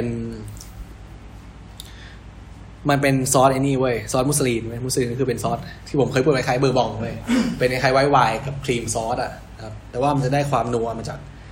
กน้ำเวลาเราคุกหอยจากจุ๊ยใช่จากจุ๊ยเป็นน้ำของหอยหอยแมงผู้เนี่ยเราต้มมันเรานึ่งมันใช่ไหมจะมีน้ำของมันออกมาใช่ไหมเราเอาน้ำเนี่ยไปทำซอสนะครับจะได้รสชาติกลิ่นของทะเลมากขึ้นครับข้อที่2เขาให้เลือกได้นะว่าจะเป็นมัสเซลใครไม่กินหอยครับใครแพ้เชลฟิชนะครับก็ไปกินเป็นฟัวกราครับฟัวกรานี่เขาบอกว่าชื่อนะครับเป็นชองโรนาดีฟัวกราผมก็ไม่รู้อ่านถูกหรือเปล่านะ ผมก็อ่านไปตามที่เขาพิมพ์มาครับก็เป็นยี่ห้อนะครับถ้าเป็นยี่ห้อคือฟัวกรามันมีหลายยี่ห้อแหละครับของผู้ผลิตนะครับก็เขาว่าทำโดยการใช้แผ่นเสียก็คือเป็นการเสียในกระทะธรรมดาครับส่วนประกอบของฟัวกราก็จะมีฟัวกรานะครับมีเปนิอาซูม่านะครับเปนิอาซูม่าก็คือเป็นมันหวานนะครับเป็นมันหวานของญี่ปุ่นนะครับเป็นมันเทศหวานนะครับมีงานะครับมีเซซามิมีดักจูนะครับดักจูก็เป็นซอสนะครับซอสที่ทำจากเป็ดนั่นแหละนะครับแล้วแต่ว่าจะเอาขั้นตอนไหนเอากระดูกเป็ดไปเอาเนื้อเป็ดจากการรีดิวอะไรก็ว่าไปนะครับก็คือข้อที่2นะครับก็เลือกได้ระหว่างมัสเซลหรือว่าเป็นฟัวกรานะครับข้อที่3นะครับข้อที่3เลือกไม่ได้แล้วนะครับเป็นกุ้งคือมึงต้องกินกุ้งแหละถ้ามึงแพ้เชลฟิชมึงไม่ต้องกินแล้วอีบีนะครับเป็นโบตันนะครับเป็นกุ้งโบตันนะครับโบตันอีบีสไลซ์คุกก็คือคุกแบบบางๆคุกแบบเบาๆให้พอสุกนิดๆนะครับข้างในดึงดิบอยู่เลยนะใช่เพราะว่ากุ้งโบตันสังเกตว่าเวลาเรากินซูชิเขาจะบางที่ก็กินแทบไม่กินสดเลยนะแล้วก็ส่วนประกอบก็จะมีกุ้งโบตันนะโบตันเอบีนะมีคาเวียร์นะครับมีแครอทมีแซฟฟอนบิทนะครับแซฟฟอนบิทนะครับบิทก็คือเป็นซุปครีมข้นนะครับบิทก็ส่วนมากจะทำจากพวก lobster พวกกุ้งพวกปูพวกนี้เป็นสัตว์เชลฟิชสัตว์ที่มีกระดองพวกนี้ไม่ได้มีกระดองเลยมีเปลือกนะครับส่วนมากก็คือจะเป็นบิทนะครับก็เป็นไม่ว่าเป็น lobster บิทเป็นชิมบิทเป็นแครบบิทอะไรก็ว่าไปครับจะมีรสชาติเข้มข้นมากนี่คือเขาใส่แซฟฟอนด้วยก็จะมีกลิ่นของแซฟฟอนหรือว่าหญ้าฟั่นนะครับที่มันแพงอ่ะเป็นดอกไม้ที่แพงที่สุดในโลกเว้ยคือ1ดอกนะผมเคยพูดไปแล้วเว้ย1ดอกแม่งมีเกสร3อันเว้ย1ดอกเก็บได้แค่เกสร3อันแล้วก็เอามาขายอ่ะกรัมนึงแม่งเป็นหลายพันอ่ะนะครับว่าดอกนึงมันเก็บได้แค่3เกสรแค่นั้นเองไม่ใช่เข้ามาเอามาทั้งดอกนะครับเขามีเป็นฟาร์มหรือว่ามันขึ้นตามภูเขาด้วยเขาปลูกเป็นฟาร์มด้วยแต่ว่ามันจะเสียที่มันแพงอ่ะเพราะว่าผมมองว่ามันใช้แรงงานในการเก็บเว้ยมันต้องแบบค่อยๆเด็ดไงค่อยเด็ดโอ้โหแม่งคิดดูดิเด็ดเกสรน่ะครับนี่ผมพูดมาเนี่ยเราพูดมา4ร้านนะตอนเนี้ยประเด็นคือว่าคุณรู้ไหมว่า4ร้านอาหารใช่ผมจะบอกว่าถ้าคุณจะไปกินอาหารพวกเนี้ยที่ได้มิชลิน2ดาวหรือว่าไปร้านที่เป็นไฟน์ไดนิ่งอะไรก็ตามคุณควรจะไม่แพ้อาหารอะไรเลยเว้ยใช่ไหมคุณควรจะไม่มีอาหารที่คุณแพ้นะครับดูเพราะว่าอะไรเพราะว่าบางครั้งอ่ะถ้าคุณอย่างเช่นเนี้ยคุณแพ้กุ้งแพ้เชลฟิชนะแพ้กุ้งแพ้ปูจบคุณจะไม่ได้แบบคือผมไม่ได้พูดว่าคุณขาดทุนนะแต่พูดว่าคุณจะไม่ได้ชิมอาหารให้ครบคอร์สของเขาอ่ะไม่ได้จะไม่สัมผัสประสบการณ์ไม่สัมผัสประสบการณ์ที่เชฟเขาคิดขึ้นมาเว้ยซึ่งบางตัวมันแทนกันไม่ได้เว้ยใช่ไหมอย่างบิสอ่ะผมคิดไม่ออกว่าเราจะเอาอะไรมาแทนบิดเว้ยคือซุปแบบซุปกุ้งข้นซุปล็อบสเตอร์ข้นพวกเนี้ยมันไม่สามารถใช้สัตว์อื่นแทนสัตว์พวกนี้ได้เว้ยแล้วให้รสชาติที่เหมือนกันมันทำไม่ได้นะครับเพราะฉะนั้นผมก็ว่าถ้าคุณไม่ ถ้าคุณเป็นคนที่แพ้อาหารบางตัวก็ให้สั่งอาราคาร์ทไปเลยนะครับอย่าสั่งกินเซตเลยบางทีมันไม่คุ้มกันนะครับเอาล่ะเรามาต่อกันนะครับข้อที่3เราผ่านข้อที่3นะครับก็จะเป็นผ่านไปแล้วเป็นโมโบตัน AB Slightly Cook นะครับข้อที่4นี้เหมือนจะเป็นเกือบจะเมนคอร์สแล้วแหละครับเป็นเข้าหลักอะเป็นพอยังเป็นอาหารทะเลอยู่นะครับข้อที่4ก็เป็นคุยนะครับคุยAge and Post นะครับก็คือแบบน่าจะเอาไปเอทก่อนไปเหมือนปลาญี่ปุ่นอ่ะคูเอทบางทีบางทีปลาที่สดที่สุดไม่ใช่ว่าอาจจะเป็นปลาที่ดีที่สุดเสมอไปเว้ยบางครั้งเราคิดว่าเฮ้ยปลาต้องกินสดๆดิบางครั้งญี่ปุ่นเขามีเขาเรียกว่าอะไรวะเขาคิดคนเทคนิคการบ่มปลาเว้ยปลาบางตัวต้องบ่มก่อนใช่มั้ยเพราะว่าอะไรเพราะว่าอย่างปลาเนื้อแดงเช่นปลาทูน่านะครับปลามากุโร่เนี่ยมันเป็นเนื้อที่แบบมันมีความเขาเรียกว่าอะไรวะด้วยความที่มันเป็นปลาเนื้อแดงมากนะครับเลือดมันค่อนข้างเยอะความแข็งแรงของมัดกล้ามเนื้อมันค่อนข้างเยอะใช่ไหมถ้าเกิดเราบ่มไว้ให้เนื้อมันคลายตัวมันใช่มันก็จะได้รสชาติเพิ่มเข้ามานะครับนี่ก็เป็นเทคนิคของญี่ปุ่นนะครับในการกินปลาของเขานะครับนี่เป็นคุเอะนะครับคุเอะข้อที่4เขาให้เลือกระหว่างคุเอะหรือว่าเป็นปลากุปเปอร์กุปเปอร์ก็อยู่ในตระกูลปลาเก๋าคูเปอร์หรือว่าจะเป็นปลาไพร์นะครับไพร์คองเกอร์นะอันนี้ไม่ใช่ไพร์เพิร์สนะไพร์คองเกอร์เป็นปลาไหลนะคองเกอร์อีวแหละครับเหมือนกับปลาไหลทะเลนะครับข้อที่4ให้เลือกระหว่างปลาเก๋าครับไพร์เป็นลองทูดคูเปอร์หรือว่าเป็นปลาไหลทะเลครับเป็นฮาโมะนะครับใครชอบดูรายการอาหารญี่ปุ่นก็น่าจะสนใจเมนูของร้านนี้ได้ไม่ยากนะเมซาลูน่านี่มีความเป็นญี่ปุ่นจัดมากใช่คือไม่ใช่ถามว่ามีความเป็นญี่ปุ่นจัดไหมทางวัตถุดิบนะเขาแทบจะใช้ญี่ปุ่นหมดเลยอ่ะแต่ว่าเขาใช้เทคนิคในการปรุงอาหารแบบฝรั่งเศสครับจานแรกเป็นคุเอะเป็นปลาคูปเปอร์นะครับฮาร์ดแคลมนะครับมีหอยตลับนะครับมีนามิโกะนะครับนามิโกะหรือว่าเป็นเห็ดญี่ปุ่นอ่ะเห็ดญี่ปุ่นหน้าตาคล้ายๆเห็ดโคนนะครับเล็กๆนะครับบุยงนะครับบุยงก็คือเป็นบีฟสต็อกนะครับเป็นซุปเนื้อนะครับซุปเนื้อผมก็รู้เสิร์ฟยังไงนะผมก็อ่านให้ฟังนะครับหรือว่านะครับข้อที่4จะเลือกระหว่างปลากุปเปอร์หรือว่าเป็นปลาฮาโมะหรือว่าปลาไหลทะเลนะครับฮาโมะเขาจะเสิร์ฟแบบเบเย่นะเบเย่ก็คือเป็นคล้ายเป็นทอดมันแบบฝรั่งนะครับแบบฝรั่งนะก็คือจานนี้ก็จะเป็นปลาคองเกอร์อิวนะปลาไพร์คองเกอร์นะเป็นปลาไหลทะเลไทเกอร์พอนนะครับไทเกอร์พอนนี่ก็คือปลา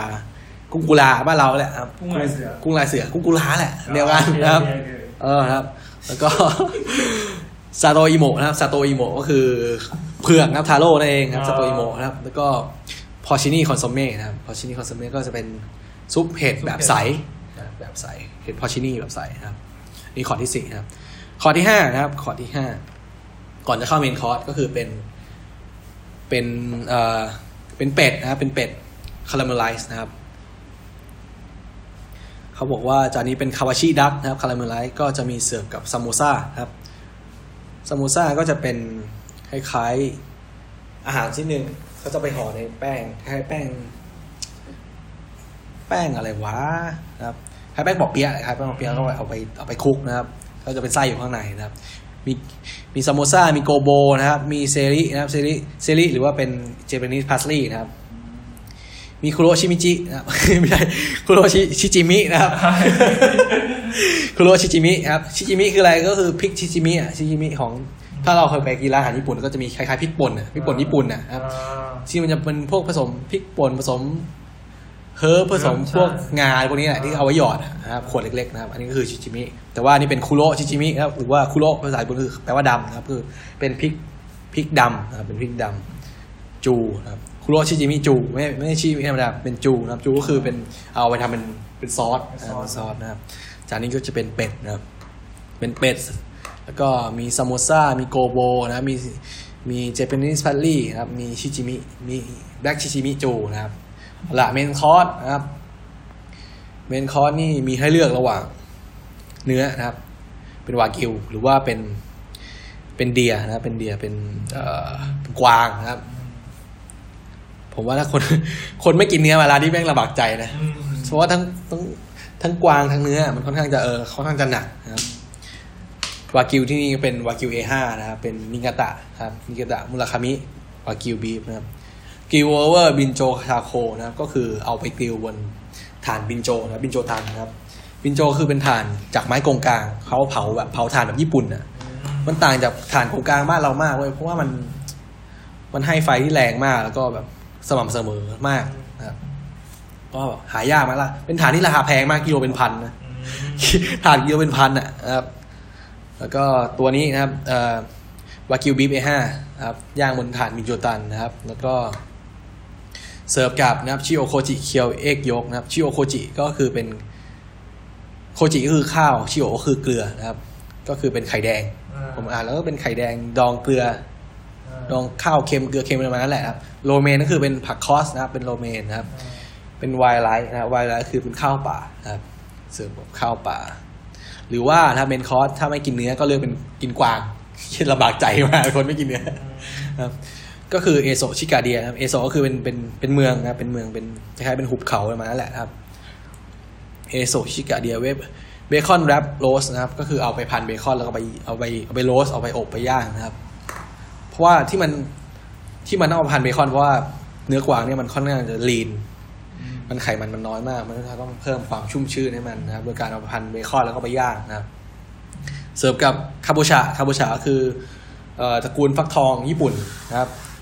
คุรินะครับคุริก็เป็นเกาลัดนะครับเกาลัดแล้วก็ฮาเซลนัทนะครับก็จะเป็นค่อนข้างจะเป็นของป่าหมดเลยสังเกตว่าจานนี้ก็คือเป็นทั้งฟักทองญี่ปุ่นเป็นเกาลัดแล้วก็ฮาเซลนัทนะครับอันนี้ก็จะออกป่าๆหนึ่งเป็นกวางเป็นอะไรพวกนี้นะครับจะต่างอันแรกนะครับแล้วก็ของหวานนะครับของหวานก็จะให้เลือก2อย่างนะครับก็จะเป็นแอปเปิลนะครับเป็นฟูจิหรือว่าเป็นไม่ใช่เป็นฟูจิแล้วแอปเปิลกาล่านะครับคอมโพสนะครับคอมโพสก็เอาไปคล้ายๆไปกวนอ่ะไปกวนนะครับไปกวนนะครับก็เป็นใช้แอปเปิลฟูจิแอปเปิลกาล่านะครับคอมโพสเสิร์ฟกับซูดาชิโฟมนะครับซูดาชิก็เป็นสติสเป็นไม่สติสโอ้ยตายแล้วดึกๆแล้วพูดไม่ถูกนะเป็นซิตัสนะครับเป็นผลไม้ตระกูลส้มตระกูลมะนาวนะครับตระกูลซิตรัสนะครับโฟมมาทำโฟมนะใช่แล้วก็เสิร์ฟกับซอเบต์นะครับซอเบต์เป็นแกนนี่สมิธแอปเปิลก็คือเป็นแอปเปิลเขียวนะครับแกนนี่สมิธแอปเปิลแอนด์คิวคัมเบอร์นะครับก็คือคิวคัมเบอร์คือแตงกวานะครับเป็นซอเบต์แอปเปิลเขียวกับแตงกวานะครับเสิร์ฟกับแอปเปิลฟูจิกาล่าคอมโพสแล้วก็ซูดาชิโฟมนะครับอันนี้คือถ้าใครอยากได้รสชาติแบบหวานๆเปรี้ยวๆนะครับมาทางนี้นะครับแต่ว่าใครอยากได้แบบเข้มๆขมๆให้มาอีกทางนึงอันนี้ก็คือเป็นชื่อว่ามาร์กลินนะครับมาร์กลิน 80% ซิงเกิลออริจินอลช็อกโกแลตนะครับ 80% 80เลยคือเป็นดาร์กช็อกโกแลต 80% นะครับผมเห็นมากสุด70นะใช่ส่วนมากเขาใช้ประมาณ70ก็คือค่อนข้างจะเข้มแล้วแหละค่อนข้างจะขมแล้วแต่ยังกินได้นะไม่ถึงกับขมมากแต่ว่า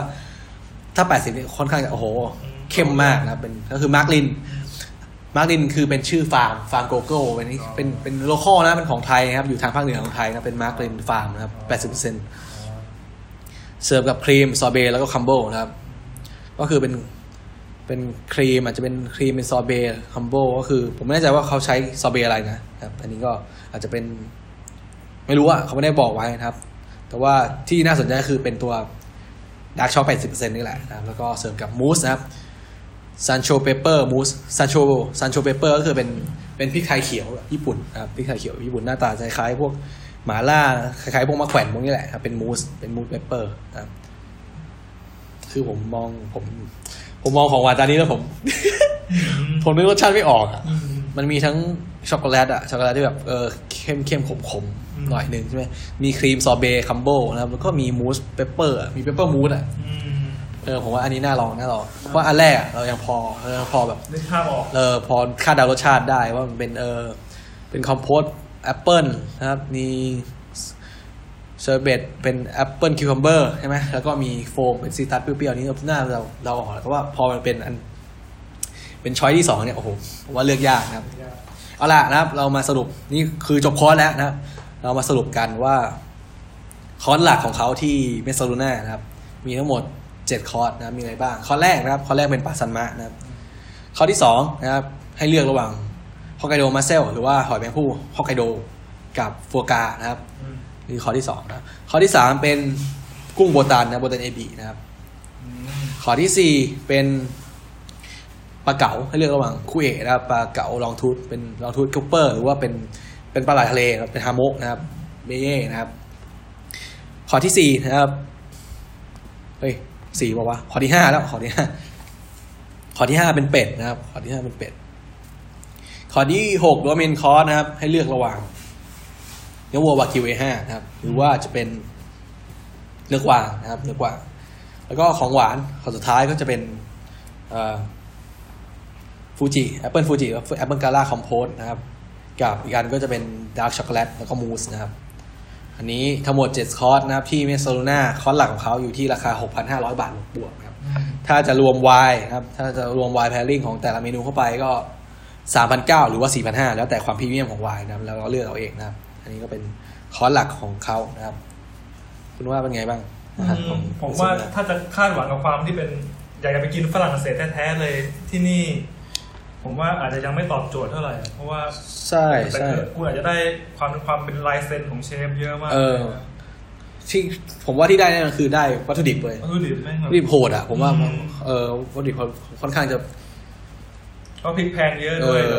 เลือกมาดีใช่เลือกมาดีนะแล้วก็ใช้เทคนิคแบบปรุงอาหารแบบฝรั่งเศสนะครับต่อมานะครับเป็นไอคอร์สต่อมาเป็นคอร์สเอาอะไรดีคุณจะเอาเวจิเทเรียนก่อนหรือคุณจะเอาไวท์ทัฟเฟิลก่อนเอาผักก่อนแล้วกันนะเอาผักก่อนแล้วกันนะครับผักเราเบาๆบ้างนะผักอันนี้ก็จะเป็นช้อยทางเลือกของคนที่ไม่กินอะไรนะไม่กินเนื้อสัตว์นะครับไม่กินเนื้อสัตว์แต่อยากจะมาทานไฟไลนิ่งนะเดี๋ยวเราจะลองดูว่าไอเดียจะเป็นยังไงประเด็นคืออะไรวะประเด็นคือผมมองว่า7คอร์สเหมือนกัน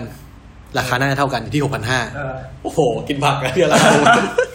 กินผักเดือนละ 6,500 นะครับแต่ก็ไม่ว่ากันสำหรับคนที่เป็นเวแกนนะครับเวแกนรู้กันนะว่าเป็นยังไงคอร์สแรกนะครับคอร์สแรกเป็นกินเอ็กแพนชานะครับก็คือเป็นมะเขือยาวนะมะเขือยาวไปกริลเป็นชานะครับเสิร์ฟกับโตเมโต้นะครับแมคโอลีฟแล้วก็ซอสเลมอนคือเป็นพรีเซิร์ฟเลมอนอ่ะนะเป็นเลมอนไปดองเกลือครับอันนี้ผมไม่รู้ว่าเสิร์ฟไงเป็นเลมอนเค็มๆใช่ๆเป็นผิวเลมอนครับเค็มๆก็เป็นกินเลมอนมะเขือนะครับแมคโอลีฟแล้วก็ซอสเลมอนมีคอร์สแรกครับผักล้วนเลยพันเร็วๆแล้วกันนะผมว่าไม่รู้อธิบายอะไรกันอย่างที่2ครับเป็นริซอตโต้หรือว่าให้เลือกระหว่างริซอตโต้หรือว่าเป็นมันโปเตโต้อบสวีทโปเตโต้อบนะครับเบคถ้าเป็นริซอตโต้เขาจะเป็นทั่วไปนะครับมีริซอตโต้มีอาร์ติโชกนะครับแล้วก็มีพาร์เมซานชีสนี่คือเบสิกมากเลยคือเป็นแค่ริซอตโต้ใส่อาร์ติโชกแล้วก็มีพาร์เมซานชีสนะครับมีครีมนิดหน่อยผมว่านะหรือว่าอย่างอาร์ติโชกนี่เราไม่ค่อยได้ยินเลยรสชาติมันเป็นยังไงแบบอาร์ติโชกนะครับรสชาติมันจะออกมันๆน่ะมันๆถ้าเทียบกับผักไทยไม่เจอนะผมไม่เจอมันคล้ายๆกับอะไรวะไม่เคยเจอเหมือนกันแต่ว่าส่วนอาร์ติโชกที่เรากินน่ะมันจะเป็นส่วนของเรียกว่าฐานรองใต้ดอกของมันนะครับแล้วแต่ในบ้านเราก็จะมีขายที่เป็นแบบกระป๋องก็มีใช่มั้ยใช่ๆส่วนมากขายเป็นโฟรเซ่นก็มีหรือว่าขายเป็นกระป๋องที่ดองเกลือมาหรือว่าดองในน้ำธรรมดามาที่ต้มมาแล้วเพราะว่าที่เขาต้องขายแบบโฟรเซ่นหรือว่าขายเป็นแบบคุกมาแล้วเพราะว่าอาร์ติโชกอ่ะพอมันโดนอากาศมันจะดำใช่เขาเลยต้องเอาไปโฟรเซ่นหรือว่าไปดองน้ำเกลือมาที่แบบสุกแล้วนะครับข้อที่2เลือกระหว่างริซอตโต้หรือว่าเป็นมันอบ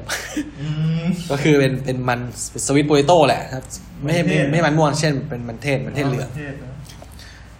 ถ้าเป็นมันเทศนะครับมีบาสมิกก็คือว่าเป็นส้มสายชูบาสมิกนะครับมีงานะครับเซซามินะครับข้อ2นะครับข้อ3เป็นแครอทฟองดองนะครับแครอทฟองดองก็แครอทอ่ะหั่นเป็นแว่นฟองดองครับเสิร์ฟกับเพอร์คูสคูสนะครับออเรนจ์แซฟฟอนวินิเกตนะครับเพอร์คูสคูสก็จะเป็นคูสคูสก็จะเป็นธัญพืชชนิดหนึ่งครับมาจากโซนไปทางยุโรปตะวันออกว่าทางแอฟริกาโซนนั้นนะครับจะเป็นคูสคูสเราไปต้มแล้วมันจะพองมันจะคล้ายๆกับพวกชาคูมั้ยไม่เหมือนเทคเจอร์มันจะคล้ายบอกไม่ถูกอ่ะเทคเจอร์ใช่มั้ยคล้ายๆคีนัวมั้ยไม่ใช่คีนัวมันจะออกบอกเจลลี่หน่อยกว่าหน่อยนึงแต่ว่าคูสคูสอ่ะคล้ายๆข้าวเลยคล้ายๆข้าวเลยแต่ว่าไม่เหมือนครับแต่ว่าจะเป็นเม็ดเล็กๆมากครับใช่ครับแล้วก็ออเรนจ์แซฟฟอนวินิเกตก็คือเป็นวินิเกตก็จะเป็นเดซซิ่งนะครับเดซซิ่งที่มีในส้มสายชูนะครับมี น้ำเอาเลนนะครับเอาเลนจูสแล้วก็มีซัฟฟอนนะครับนี่เป็นขนาดฟองดองนะครับข้อที่3ครับข้อที่4เป็นสปาเกตตี้นะครับเป็นโบเตโต้สปาเกตตี้โบเตโต้สปาเกตตี้ก็อะไรนะโบเตโต้สปาเกตตี้ก็จะอยู่คล้ายพวกผมนึกชื่อยอกชี่นะครับยอกชี่ก็จะเป็นตระกูลหนึ่งของพาสต้าที่มีส่วนผสมของโปเตโต้ใช่ไหมกินเข้าไปแล้วจะเป็นเส้นพาสต้าที่มีรสชาติของมันฝรั่งนึงใช่ครับจะหอมๆนะครับนี่ก็จะให้เลือกระหว่างสปาเกตตี้หรือว่าเป็นปอมดูฟีนนะครับปอมดูฟีนที่เราให้ฟังนะครับตัวสปาเกตตี้นะครับเสิร์ฟกับเพิร์ลเอาเนียนนะครับเพิร์ลเอาเนียนนาเมโกะหรือว่าเห็ดนะครับแล้วก็บุยงหรือว่าสต๊อกเนื้อครับอ๋อเขาไม่ได้บอกว่าบีบุยงนะครับบุยงคือเป็นสต๊อกนะมันน่าเป็นสต๊อกผักธรรมดาครับถ้าไม่กินสปาเกตตี้นะครับเลือกเป็นปอมดูฟีนนะครับปอมดูฟีนคืออะไรเป็นโปเตโต้พับเว้ยอันนี้คือเขาเรียกว่าเป็นคลาสสิกของอาหารฝรั่งเศสนะคือมันทำยากมากมันคุณลองนึกภาพมันฝรั่งทอดครับแต่ว่ามันฝรั่งทอดของคุณอ่ะมันพองเว้ยนึกออกว่าเป็นแผ่นแท้นี่เป็นแผ่นเป็นมันฝรั่งกลมๆอ่ะแล้วข้างในมันกลวงเว้ยคือตอนแรกผมว่าเฮ้ยมันทำยังไงวะคือการทำอ่ะเขาก็เอามันฝรั่งเนี่ยสไลด์ปกติครับสไลด์ปกติก็ผึ่งให้แห้งหน่อยนึงแล้วโรยเกลืออะไรแล้วก็เอาไปต้มไม่ใช่ต้มสิเอาไปทอดบางที่อาจจะใช้วิธีต้มบางที่อาจจะใช้วิธีทอดนะครับคือแต่ว่าต้องประเด็นคือต้องเทคนิคมันก็คือต้องใช้ความร้อน2ระดับระดับแรกคือทำให้เนื้อโปเตโต้อ่ะผิวนอกมันสุกนิดๆแต่ว่าข้างในอ่ะยังเป็นครีมมี่แล้วเวลาทอดเทคนิคมันเยอะมากคุณต้องตอนทอดคุณต้องเขย่าเว้ยเขย่ากระทะหรือว่าเขย่าตะแกรงทอดที่มีโปเตโต้ข้างในเพื่อให้เนื้อของโปเตโต้อยู่ข้างในอ่ะมันขยับตัวเว้ยเป็นคลายแมสข้างในอ่ะนึกออกปะซึ่งมันทำยากมากเว้ยแล้วก็ทีเนี้ยพอผิวนอกของมันสุกใช่ป่ะแต่ว่าข้างในมันยังเป็นแมสอยู่ข้างในมันยังไม่สุกอ่ะข้างในยังเป็นเหลวๆอยู่อ่ะพอคุณไปทอดอีกครั้งนึงที่ความร้อนสูงอ่ะมันทำให้ผิวนอกมันพองขึ้นมาเว้ยเพราะว่าอากาศที่อยู่ข้างในอ่ะที่อยู่ในแมสข้างในมันขยายตัวไงซึ่งมันเป็นอะไรที่ทำโคตรยากแบบยากมากนะผมลองทำแบบทำ10ได้1อ่ะชื่อเมนูว่าอะไรครับเผื่อคนทางบ้านสนใจนะเมนูนี้ปอมเป็นภาษาฝรั่งเศสนะปอมดูฟีนนะครับก็คือ POMES นะปอมนี่แปลว่าโปเตโต้ของฝรั่งเศสแล้วก็ดูฟีนก็ DAUPHINE ครับลองดูนะครับแต่ว่าใช่แต่ว่าถ้าเสิร์ชดูก็เสิร์ชคำว่าโปเตโต้พัฟก็ได้พัฟที่แปลว่าพองนะครับโปเตโต้พัฟนะครับลองทำดูที่บ้านใครทำได้บอกผมด้วยผมอยากรู้เทคนิคนะครับแล้วก็ปอมดูฟีนเสิร์ฟกับคาโบชานะครับคาโบชาก็เป็นฟักทองตระกูลฟักทองญี่ปุ่นนะครับคุริก็เป็นเกาลัดนะครับแล้วก็ฮาเซนัทนะครับถัดมาก่อนจะเข้าเมนคอร์สนะครับคอร์สที่5ก็จะเป็นคาเนนี่บีนลากูนะครับลากูก็เป็นพาสต้าไม่ใช่พาสต้าสิเป็นคล้ายซอสอะซอสแบบคนถ้าเป็นซอสเนื้อคือเป็นบีฟลากูดักลากูพวกนี้นะครับคาเนนี่บีนก็คือเป็นถั่วขาวธรรมดาแหละเป็นถั่วคาเนนี่นะครับส่วนผสมก็จะมีโกโบนะครับมีโกโบแล้วก็มีเซรินะเซริก็คือเป็นเจมินีพาสลี่ครับก็คือเป็นลากูเป็นคล้ายพาสต้าแหละแต่เขาใช้ถั่วแทนนะครับถั่วแทนเอาล่ะเมนคอร์สนะเมนคอร์สให้เลือก2อย่างครับระหว่างปีลาฟครับปีลาฟกับโพเลนต้าเอาโพเลนต้าเป็นเมนคอร์สนะครับโอเคครับปีลาฟก็คือเป็นข้าวผัดแบบฝรั่งเศสครับแบบข้าวผัดข้าวอบแหละครับเป็นไวน์ไลท์เป็นข้าวป่านะครับเสิร์ฟกับเคียวเอ็กโยกเอาละมีไข่เข้ามาคืออันนี้ครับบอกก่อนว่าคนที่เป็นเวแกนแบบเข้มแบบเข้มข้นอ่ะอาจจะบอกเขาว่าคุณไม่กินไข่เขาก็บอกเขาไปนะอันนี้ปีลาฟนะครับปีลาฟเป็นข้าวผัดแบบฝรั่งเศสก็จะเสิร์ฟกับเคียวเอ็กโยกหรือว่าไข่แดงดองไข่แดงหมักอะไรว่าไปนะครับโรเมนคอสผักคอสนะครับชิโอโคจินะครับชิโอโคจิก็จะเป็นเกลือเป็นข้าวเกลือนะครับแล้วก็หรือว่าเมนคอร์สอันนั้นเป็นโพเลนต้านะโพเลนต้าคริสปี้ฟรายนะครับก็คือโพเลนต้าก็จะเป็นคล้ายๆเป็นแป้งไหมครับเป็นกึ่งแป้งนะมันทำมาจากข้าวโพดนะครับทำจากข้าวโพดเอาไปคลุกโดยการผสมน้ำนะครับมันก็จะข้นขึ้นแล้วก็เอาไปทำเป็นแท่งอะไรก็ได้ทำเป็นแผ่นอะไรก็ได้ครับเอาไปทอดได้กรอบนะครับก็เป็นโพเลนต้าคริสปี้ฟรายนะครับ เสิร์ฟกับคาบูชาอีกแล้วคาบูชาคือตระกูลฟักทองญี่ปุ่นนะครับแล้วก็คูริหรือว่าเกาลัดนะครับแล้วก็เฮเซลนัทนะครับเมนคอร์สส่วนนะครับส่วนตัวของหวานนะเหมือนกันก็คือเป็นแอปเปิลคอมโพสนะครับหรือว่าจะเลือกเป็นดาร์กช็อกโกแลต 80% นะครับ7 คอร์สนะครับเหมือนกันมีเหมือนกันทุกอย่างครับเรกูล่าไวน์แพร์ลิ่งหรือว่าพรีเมียมไวน์แพร์ลิ่งราคาไม่ได้บอกแต่ผมคิดว่าน่าจะเท่ากันนะครับ 6,500 บวกๆนะครับวายอยู่ที่ 3,900 หรือ 4,500 นะครับบวกๆครับอันนี้ก็เป็นคอร์สทางเลือกนะครับเซตทางเลือกของเมซาลูน่าครับเราพูดเซตแรกไปเอาล่ะแล้วก็เป็นอีกอันนึงเป็นเซตไฮไลท์นะครับเขาเรียกว่าเซตอะไรดีเซตหรูนะครับเป็นไวท์ทัฟเฟิลเมนูนะครับ2019ไวท์ทัฟเฟิลดีไลท์นะครับก็จะมีทั้งหมดนะครับ5คอร์สนะครับราคา 12,500 บาทบวกๆโอ้โหเจ็บอ่ะเจ็บอ่ะครับ5คอร์สแล้วราคา 12,500 บาทไวน์แพร์ลิ่ง5คอร์ส 8,000 บาทบวกๆโอ้โหก็ 20,000 แล้วครับคือผมตีว่า 30,000 อ่ะเพราะว่ามันใช่มั้ยมันเพราะว่าอาหารอ่ะ 12,500 แล้วไวน์แพร์ลิ่ง 8,000 อ่ะโอ้โหนะครับอันนี้ยังไม่รวมบวกๆนะครับไวท์ทัฟเฟิลดีไลท์เมนูครับของเมซาลูน่านะครับคอร์สแรกเป็นเคียกานิกาโต้นะครับเคียกานิก็เป็นปูขนนะครับปูขนกาโต้คืออะไรกาโต้คือเป็นคล้ายเทคนิคในการทำขนมปังใช่ป่ะตระกูลพวกนั้นตระกูลพวกของเบคของอบอ่ะนะครับผมมองว่าเขาน่าจะเอาพวกนี้ครับปูขนนะครับซีเออร์ชินก็คือเป็นไข่หอยเม่นนะครับเป็นปูโขนไข่หอยเม่นแล้วก็เคอรี่ฟลาเวอร์ผมมองว่าเขาน่าจะไปคลุกรวมกันแล้วก็ไปใส่ในพวกเพสตี้แล้วก็ไปอบนะครับแล้วก็อย่างที่สองครับขอที่สองเป็นอาวาบิริซอตโต้ครับเอโซอาวาบิริซอตโต้อาวาบิก็คือเป็นอัปโรนอะไรนะเปาฮื้อครับเป็นเปาฮื้อนะครับเป็นเปาฮื้อครับโคชิกะรินะหรือว่าข้าวนะครับข้าวญี่ปุ่นนะครับอาโอซะหรือว่าซีวีดแห้งเป็นจาทะเลแห้งนะครับเป็นเฟลกเป็นเกล็ดเอาไว้โรยนะครับแล้วก็ชิโอโคจินะครับชิโอโคจิก็เป็นข้าวครับข้าวเกลือข้าวแบบคุงเกลือนะครับก็เป็นข้อที่2นะครับผมว่าจานนี้น่าสนใจว่ะน่าสนใจตรงหอยเป๋าฮื้อแหละนะครับข้อที่3นะครับเป็นคิงกี้แลงคูสตินดูเอนะครับข้อนี้ก็จะเป็นล็อกฟิชนะครับล็อกฟิชหรือว่าปลาในตระกูลปลาหินปลาพวกปลาแมงป่องนะครับมีลูกไก่นี่มีลูกไก่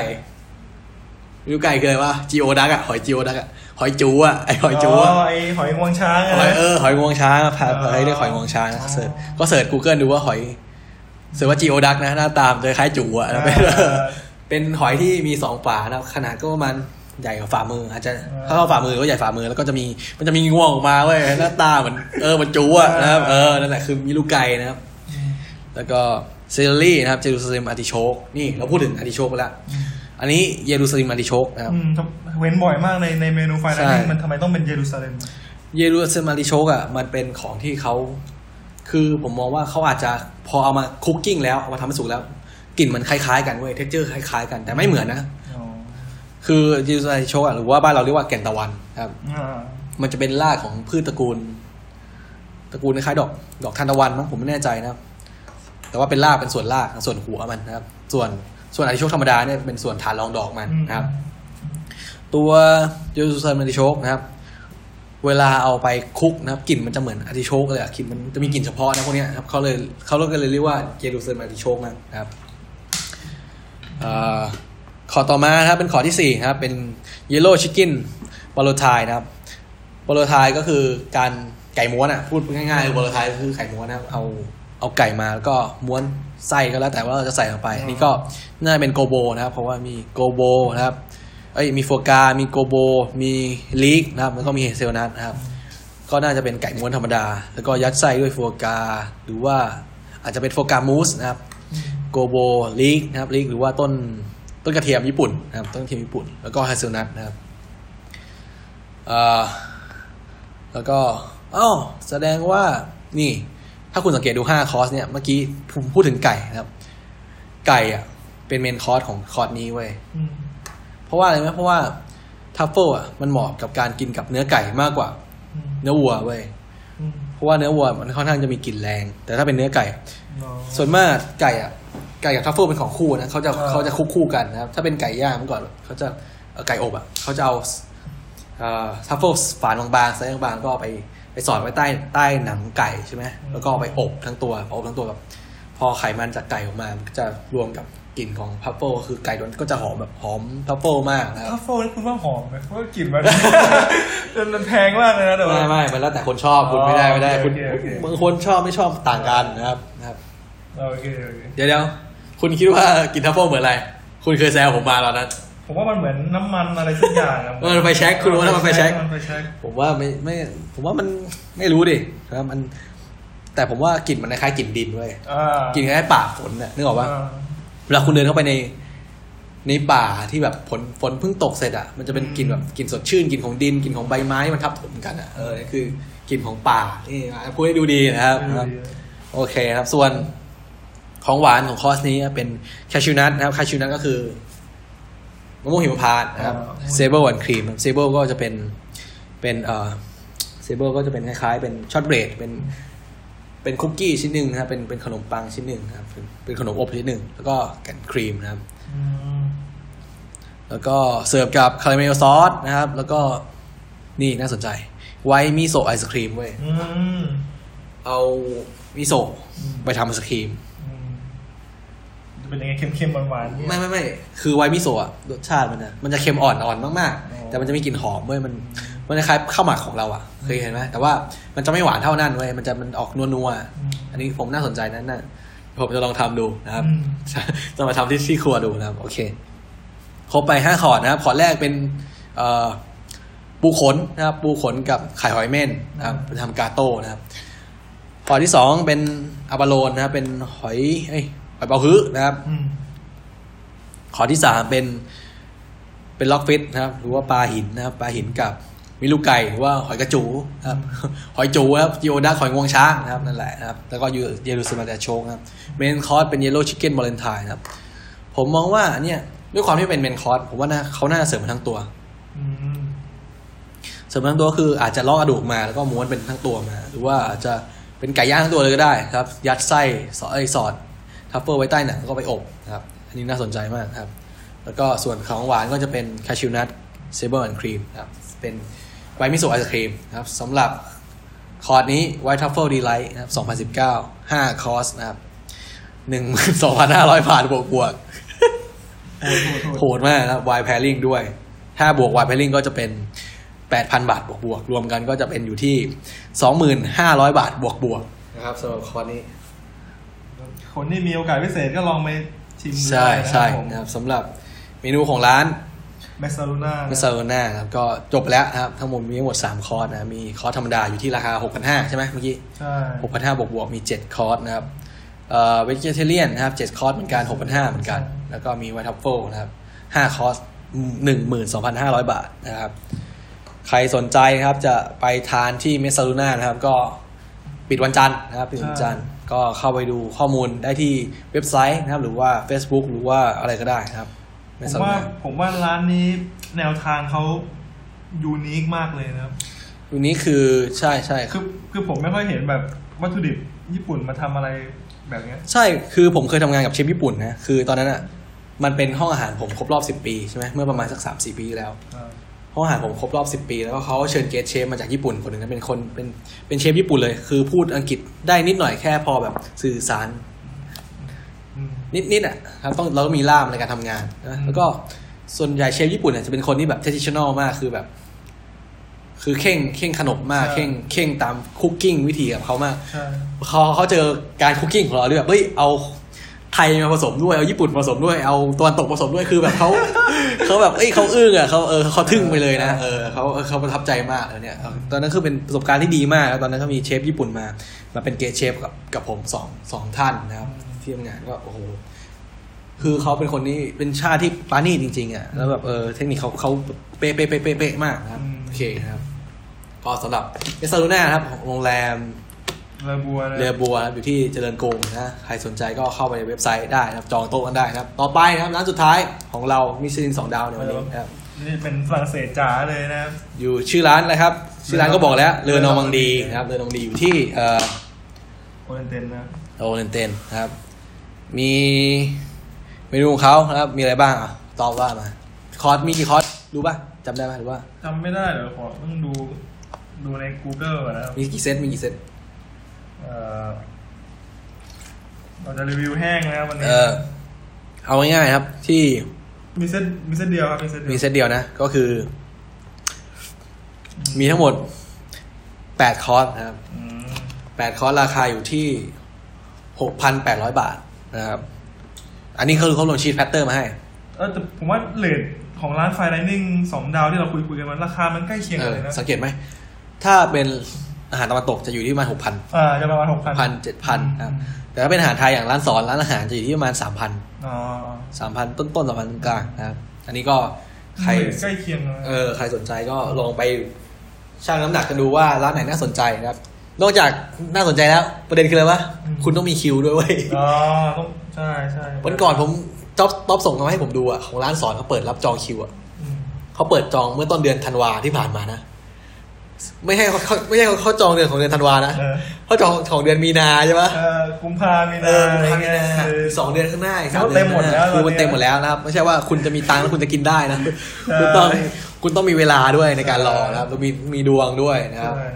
โอเคละเรามาต่อที่ร้านเรือนองดีโรงแรมโอเรนเตนนะครับเอาละนะครับคอร์ส8คอร์สนะครับราคา 6,800 บาทนะครับรวมชีสแพตเตอร์นะครับชีสแพตเตอร์หรือว่าเป็นจานรวมชีสนะครับหรือว่าถ้าไม่เอาชีสแพตเตอร์นะครับจะอยู่ที่ 6,200 ลดไป600บาทแต่ผมแนะนำว่า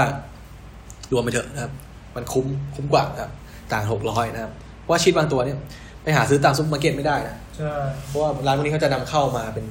ป็นโดยเฉพาะโอเคนะครับมาดูที่ตัวแรกเป็น Wild Octopus นะครับแล้วก็เป็น Chicory นะครับแล้วก็เป็น Citrus นะครับเขาบอกแค่ ingredient นะใช่แต่เขาคือชื่อเมนูเป็นภาษาฝรั่งเศสเลยนะใช่ซึ่งถามว่าผมกับต๊อบอ่านออกมั้ยไม่ออกนะครับนะครับจานแรกเป็น Wild Octopus นะครับ Octopus กับ Chicory แล้วก็ Citrus นะครับ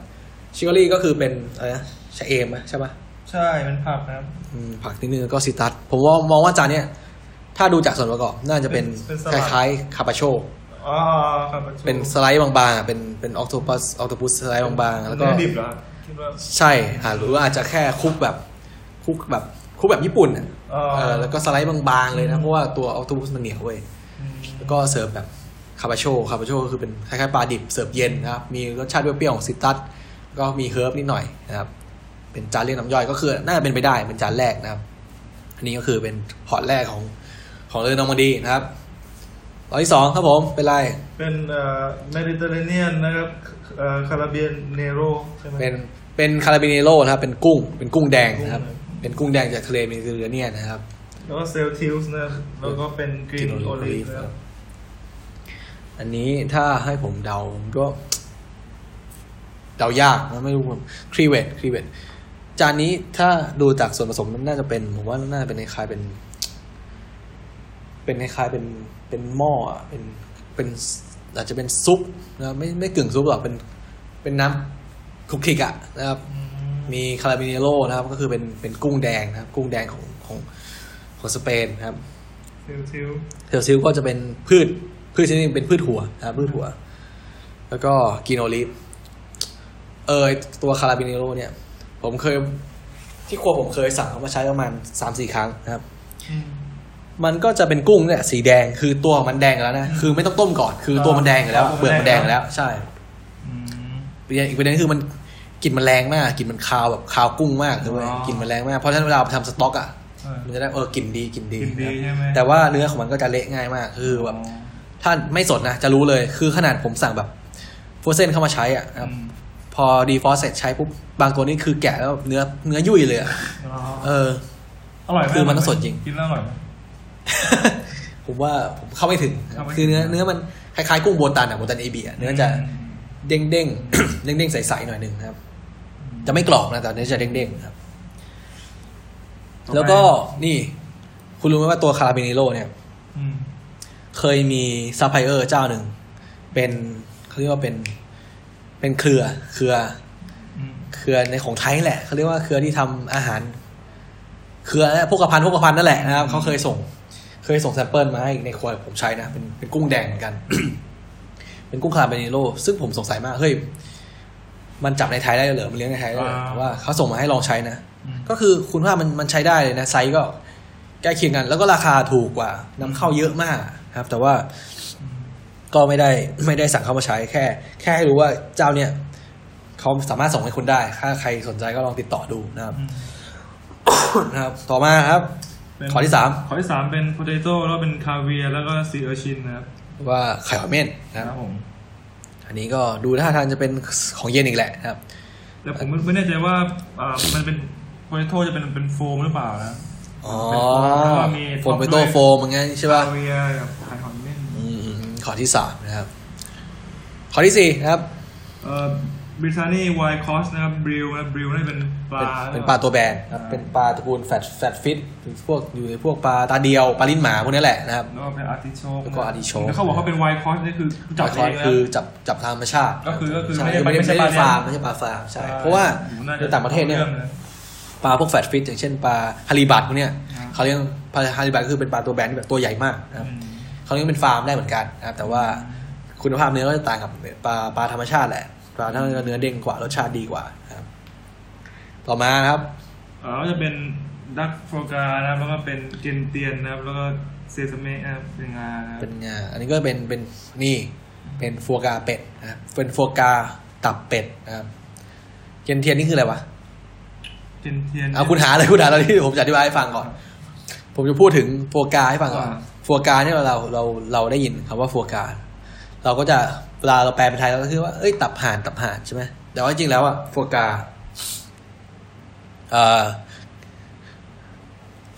โฟกานะครับโฟกามันเป็นภาษาฝรั่งเศสคำว่าโฟแปลว่า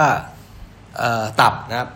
คำว่ากาแปลว่าอ้วนคือเป็นตับที่อ้วนแหละตับที่ขุ่นจนอ้วนแต่ไม่จำเป็นว่าต้องเป็นตับเป็ดหรือว่าตับห่านนะครับทีนี้แล้วถามว่าเอ้าแล้วระหว่างโฟกาตับเป็ดกับตับห่านนี่อะไรดีกว่าอันนี้ผมบอกว่ามันแล้วแต่ความชอบนะครับแต่ว่าถ้าเป็นผมนะผมชอบ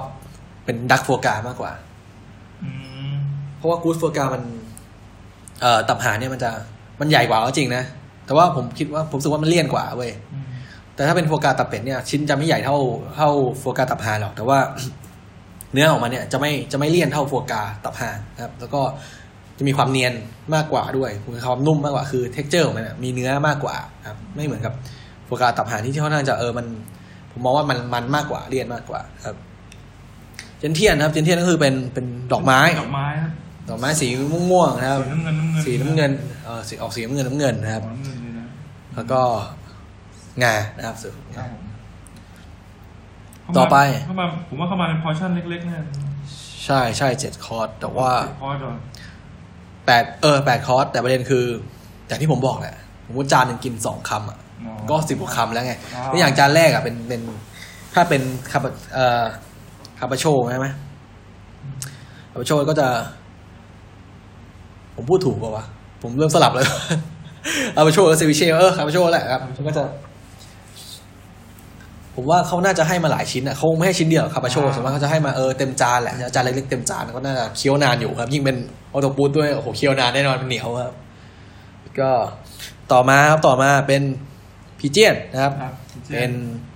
นกพิราบเขาเขียนว่าเมืองเบรสด้วยครับเมืองเบรสนะครับเมืองเบรสเป็นนกพิราบจากเมืองเบรสนะครับแล้วก็เสิร์ฟกับข้าวโพดแล้วก็แบล็กกาลิกนะครับหรือว่านะขอนี้เลือกได้หรอพีเจียนใครไม่กิ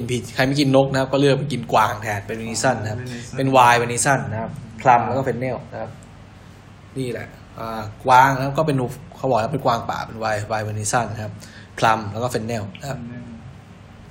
เฟนเนลก็จะเป็นหัวเป็นพืชหัวชิ้นหนึ่งนะครับเป็นพืชหัวชิ้นหนึ่งกลิ่นหอมดีใช่กลิ่นหอมนะครับพลัมก็ตระกูลอะไรนะตระกูลใช่พลับไหมอันเดียวกันไหมไม่ใช่พลับนี่พลัมเป็นตระกูลผมนึกชื่อไม่ออกผลพลัมอ่ะครับมันคล้ายนั่นแหละลูกพลัมนะครับทุกท้องลูกพีชประมาณนั้นประมาณลูกพีชนะประมาณลูกพีชนะครับคล้ายๆกันตระกูลเดียวกันนะครับเมนคอร์สนะครับให้เลือกระหว่างพีเจียนหรือว่า กวางนะครับเวนิสันนะครับถัดจากเมนคอร์สเป็นชีสด้วยนี่ฟรอมาจเดสแอลนะครับคือเป็นชีสจากเทือกเขาแอลผมมองว่าเขาอาจจะเป็นชีสที่นำเข้าจากประเทศที่อยู่ในเทือกเขาแอลหมดเลยเช่นพวกสวิตพวกฝรั่งเศสอะไรพวกนี้นะครับน่าจะเป็นแนวนี้หมดเลยนะครับแล้วก็ของหวานนะครับของหวานเลือก2ตัวเป็นอะไรบ้างเป็นบัคเคอเรนกับบัควีไอศกรีมนะซูเฟ่นะซูเฟ่เห็นป่ะมันเป็นซูเฟ่แล้วก็มีบัคเคอเรนอาจจะเป็นไส้บัคเคอเรนข้างในนะครับหรือว่าเป็นแล้วก็เป็นบัควีไอศกรีมบัควีก็คือโซบะนะครับโซบะเม็ดโซบะไอศกรีมแปลกแล้วนะแปลกแล้วไม่ค่อยเห็นนะครับหรือว่าถ้าไปกินซูเฟ่เอาอะไรเป็นมินเฟยนะครับมินเฟยครับวานิลากับคาราเมลมินเฟยครับมินเฟยก็คือเป็นคล้ายๆเป็นแป้งบางๆเป็นชั้น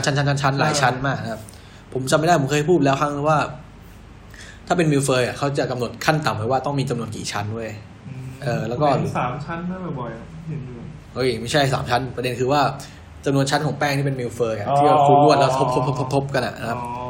ถ้าเป็นเวเฟอร์ดีๆอ่ะคือแบบโหมันจะล้วนมากเพราะว่ามันทบกันหลายชั้นไงนะครับครัวซองไม่เหมือนคล้ายๆกันแต่ว่ามันจะบางกว่าครัวซองอีกว่าชั้นมันจำนวนชั้นมันจะมากกว่าครัวซองนะครับครัวซองเนี่ยผมถ้าผมจำไม่ผิดอ่ะขั้นต่ำของครัวซองอ่ะต้องอยู่ที่ประมาณ8หรือ9ชั้นนะในการครัวซองที่ดีอ่ะถ้าต่ำกว่านั้นคือมันจะคือเนื้อมันจะไม่ล้วนอ่ะมันจะหนาเกินไปไงใช่ไหมเพราะฉะนั้นต้อง8ชั้นขึ้นไปที่ดีคือว่า16ชั้นว่าน่ะรีดกันเลยนี่ผมพูดถึงชีสก่อนชีสแพตเตอร์เนี่ยผมเคยเสิร์ฟกรุ๊ปนึงผมเคยทำงานกรุ๊ปนึงเป็นเขาเป็นกรุ๊ปที่แบบเป็นนักชิมนี่แหละของตะวันตกนะครับผมจำประเทศเขามีหลายประเทศมากเขาสมาชิกของเขาเนี่ยมีหลายชาติมากแล้วก็เขาก็จะชอบมากินร้านเว้ยมากินมื้อเที่ยงซึ่งร้านอาหารผมอะเปิดดินเนอร์ไงแต่ว่าเขาอะจะมาจองมากินร้านตลอดเว้ยแล้วก็เลยทำให้แบบโอ้โหนะก็ต้องมีคนที่เสียสละมาตั้งแต่ตอนเช้าเลยเว้ยมาตอนเช้าเพื่อมาทำร้านให้เขาแล้วเขากินแบบจัดเต็มมากชื่อสมาเขาเรียกว่าเขาเป็นคลับนะคลับของเขาเนี่ยก็จะมากินไวน์กินเนื้อนะครับแล้วก็มีชีสด้วยผมจำได้เลยปีแรกๆเขามากินนะครับเขาเถียงกันเองเว้ยเขาเถียงกันเองระหว่างคนในขับว่าเขาจะกินชีสก่อนของหวานดีหรือว่าจะกินของหวานก่อนชีสดีซึ่งแบบอะไรวะเราเขาก็ยังตกลงกันไม่ได้เว้ยสุดท้ายเขาต้องหัวก้อยกันเว้ยแล้วก็เป็นอย่างนี้ทุกปีนะเขามากินที่ครัวผมทุกปีแล้วก็เขาก็จะเคลียร์กันไม่จบไว้ว่าเรากินของหวานก่อนเรากินชีสก่อนดีนะครับอันนี้มันก็แล้วแต่ว่าแล้วแต่การแต่ละบ้านไงเหมือนแต่ละบ้านเฮ้ยบ้านนี้เหมือนเราถ้าเป็นคนไทยอ่ะคนไทยสมมติถ้ามีของหวานของตบท้ายอ่ะเป็นผลไม้กับไอศครีมใช่ไหมบางคนอาจจะเลือกกินไอศครีมก่อนบางคนอาจจะเลือกกินผลไม้ก่อนนี่ก็เหมือนกันของเขาอ่ะเขาก็เฮ้ยกินของหวานก่อนดีก็กินชีสก่อนดีเขาเถียงกันไม่จบเลยแล้วก็ต้องให้เขาเคลียร์ให้จบเราค่อยเสิร์ฟให้เขาอันนี้ก็คือเป็นก็คือถ้าเกิดเห็นฝรั่งคนไหนนะครับกินชีสตบท้ายมื้อนะครับก็ไม่ต้องแปลกใจว่ากินชีสก่อนของหวานก็ไม่ต้องแปลกใจเพราะว่าอย่างว่าแหละนะครับเขาความชอบไม่เหมือนกันนะครับอันนี้ก็จบแล้วใช่ไหมของร้านนี้ทั้งหมดนะครับของร้านเลอนอร์มังดีนะครับที่โรงแรมโอเรนเตนนะครับที่โอเรนเตนนี้มีทั้งหมด8คอร์สนะ8คอร์สรวมชีสอยู่ที่ 6,800 บาทบวกๆนะครับถ้าจะแพร์ลิ่งไวน์เข้าไปด้วย5แก้วนะครับ5แก้วได้อยู่ที่ราคา 5,200 บาทบวกเข้าไปเพิ่มนะไม่ใช่รวมนะเพราะฉะนั้นนะครับเลอนอร์มังดีนะครับอยู่ที่โรงแรมโอเรนเตนเจริญกรุงป่ะใช่น่าอยู่โซนนั้นเหมือนกันโซนริมแม่น้ำเจ้าพระยาเหมือนกันนะครับใครสนใจนะครับเลอนอร์มังดีจะจองโต๊ะก็ติดต่อนะครับทาง Facebook นะครับหรือว่าเว็บไซต์ของเขานะครับใครวันนี้นะครับสำหรับวันนี้ก็เรารีวิวแห้งกันไปนะครับเปิดเมนูมาแล้วก็อ่านนะครับมีทั้งหมด3ร้านนะครับมีอะไรบ้างนะครับร้านแรกซูริงนะครับแล้วก็ซูริงก็จะเป็นอาหารเยอรมันนะครับเยอรมันไฟน์ไดนิ่งครับอยู่ที่เยนากาเมซาลูน่านะครับเมซาลูน่านะครับร้านที่2อยู่ที่เลอบัวนะครับเจริญกรุงเหมือนกันนะครับร้านที่3เป็นเลอนอร์มังดีนะผมลืมพูดถึงเลอนอร์มังดีเลยคุณสังเกตว่า จุดเด่นของเลอแลมองดีเขาเน้นเรื่องอะไรเขาเน้นเรื่องวัตถุดิบหลักตัวเดียวนะเขาจะไม่เหมือนกับเมสโซน่าคือนอกจากเขาเน้นวัตถุดิบหลักแล้วเขาจะมีวัตถุดิบรองที่แบบเป็นกิมมิคเข้ามาด้วยใช่แต่ว่าถ้าเป็นเนี่ยอย่างเช่นเมสโซเลอแลมองดีเขาจะเน้นวัตถุดิบหลักตัวเดียวเลยอย่างเช่นเนี่ยอันแรกไวออคโตปัสก็คือเป็นออคโตปัสคือของเคียงที่เขาแนบมาเนี่ยเขาจะแทบจะไม่พูดถึงนะครับคาราเมโลนะครับ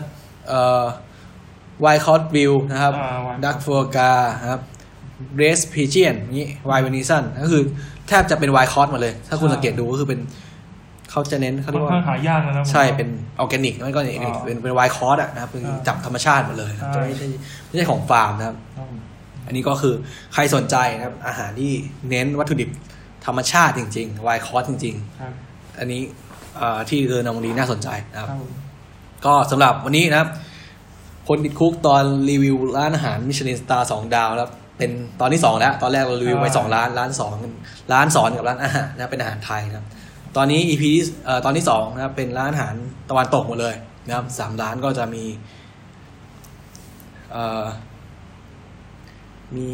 ซูริงนะครับมี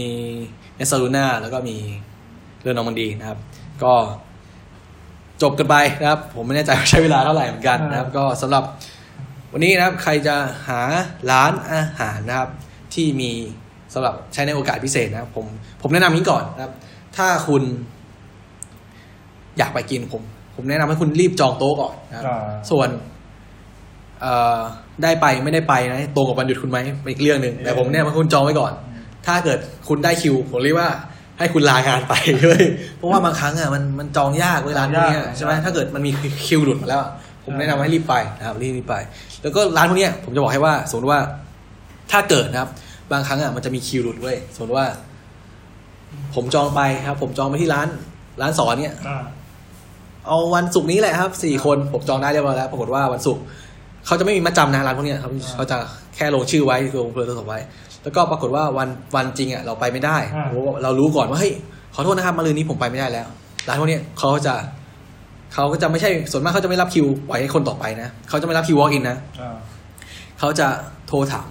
เขาอาจจะมีเพื่อนของเชฟเพื่อนของคนที่ทำงานอยู่ในร้านนั้นเฮ้ยสนใจวันนี้มีโต๊ะว่างครับแต่ว่าไม่ใช่เขาไม่ได้คุณกินฟรีนะเขาเฮ้ยวันนี้มีโต๊ะว่างซึ่งมันเป็นโอกาสที่มันหายากเว้ยใช่ไหมเพราะฉะนั้นใครรู้จักกับเจ้าของร้านนอกจากกับเชฟหรือว่ามีเพื่อนทำงานอาหารลองผูกมิตรเอาไว้แล้วให้เขาติดต่อมาดูให้อยากกินร้านนี้ถ้าเกิดมีคิวหลุดคิวอะไรมาก็ให้ติดต่อผมมาอย่างนี้ครับหรือว่าลงชื่อไว้ก็ได้คือเอาจริงนะคือว่าคุณบอกกับคนที่รับบุ๊กไว้ก็ได้ว่าเอ้ยถ้าเกิดผมจองวันนี้ถ้าไม่มีหรือว่ามีคิวหลุดนะครับคิวหลุดจองที่เร็วกว่านี้มาเนี่ยให้โทรแจ้งผมเนี่ยผมโอเคก็ประมาณนั้นนะครับก็เป็นเทคนิคนะครับในการจองคิวร้านอาหารมิชลินสตาร์2ดาวนะครับก็สำหรับวันนี้นะครับผมกุ๊กบ่าวนะครับกับผมกุ๊กต๊อบนะครับก็วันนี้ขอจบการรีวิวนะครับสำหรับร้านอาหารมิชลินสตาร์2ดาวรีวิวแห้งไม่เสียตังค์นะครับแล้วตอนหน้าที่เรามีนี่ตอนหน้าผมผัดไปแล้วผมเคยพูดคุณฟังแล้วมีแฟนรายการเราท่านหนึ่งนะครับน่าเป็นท่านเดียวหรือเปล่าไม่รู้คือเขาอยากได้เรื่องของขนมฝรั่งเว้ยเขาบอกว่าเขาอยากรู้เรื่องของขนมฝรั่งหรือว่าเป็นขนมตะวันตกอ่ะว่ามันมีอะไรบ้างครับอยากรู้เรื่องคร่าวๆอันนี้ก็ผมก็เลยยกหน้าที่ให้ต๊อบหาข้อมูลแล้วกันเพราะผมไม่ถนัดทางด้านขนมเลยครับต๊อบก็รู้เรื่องขนมมากกว่าผมนะครับก็ถ้าเป็นตอนหน้าถ้ามีโอกาสนะครับก็น่าจะเป็นเรื่องของขนมเนี่ยขนมตะวันตกนะครับแล้วก็ตอนถัดไปก็มีคนจองมาแล้วอุ้ยทำไมฟีดแบ็กเราดีครับฟีดแบ็กดีเว้ยเป็นเชลฟิชเว้ยเขาอยากรู้เรื่องกุ้งครับผมก็เลยโอเคเดี๋ยวผมรวมให้เลยทั้งกุ้งทั้งปูทั้งอะไรนะเป็นเชลฟิชนะครับเอาล่ะแล้วก็สำหรับวันนี้นะครับผมกุ๊กบ่าวนะครับแล้วก็ผมกุ๊กต๊อบนะครับคนติดคุกซีซั่นที่2นะครับก็ขอลาท่านผู้ฟังทุกท่านไปก่อนครับสำหรับวันนี้สวัสดีผมสวัสดีครับ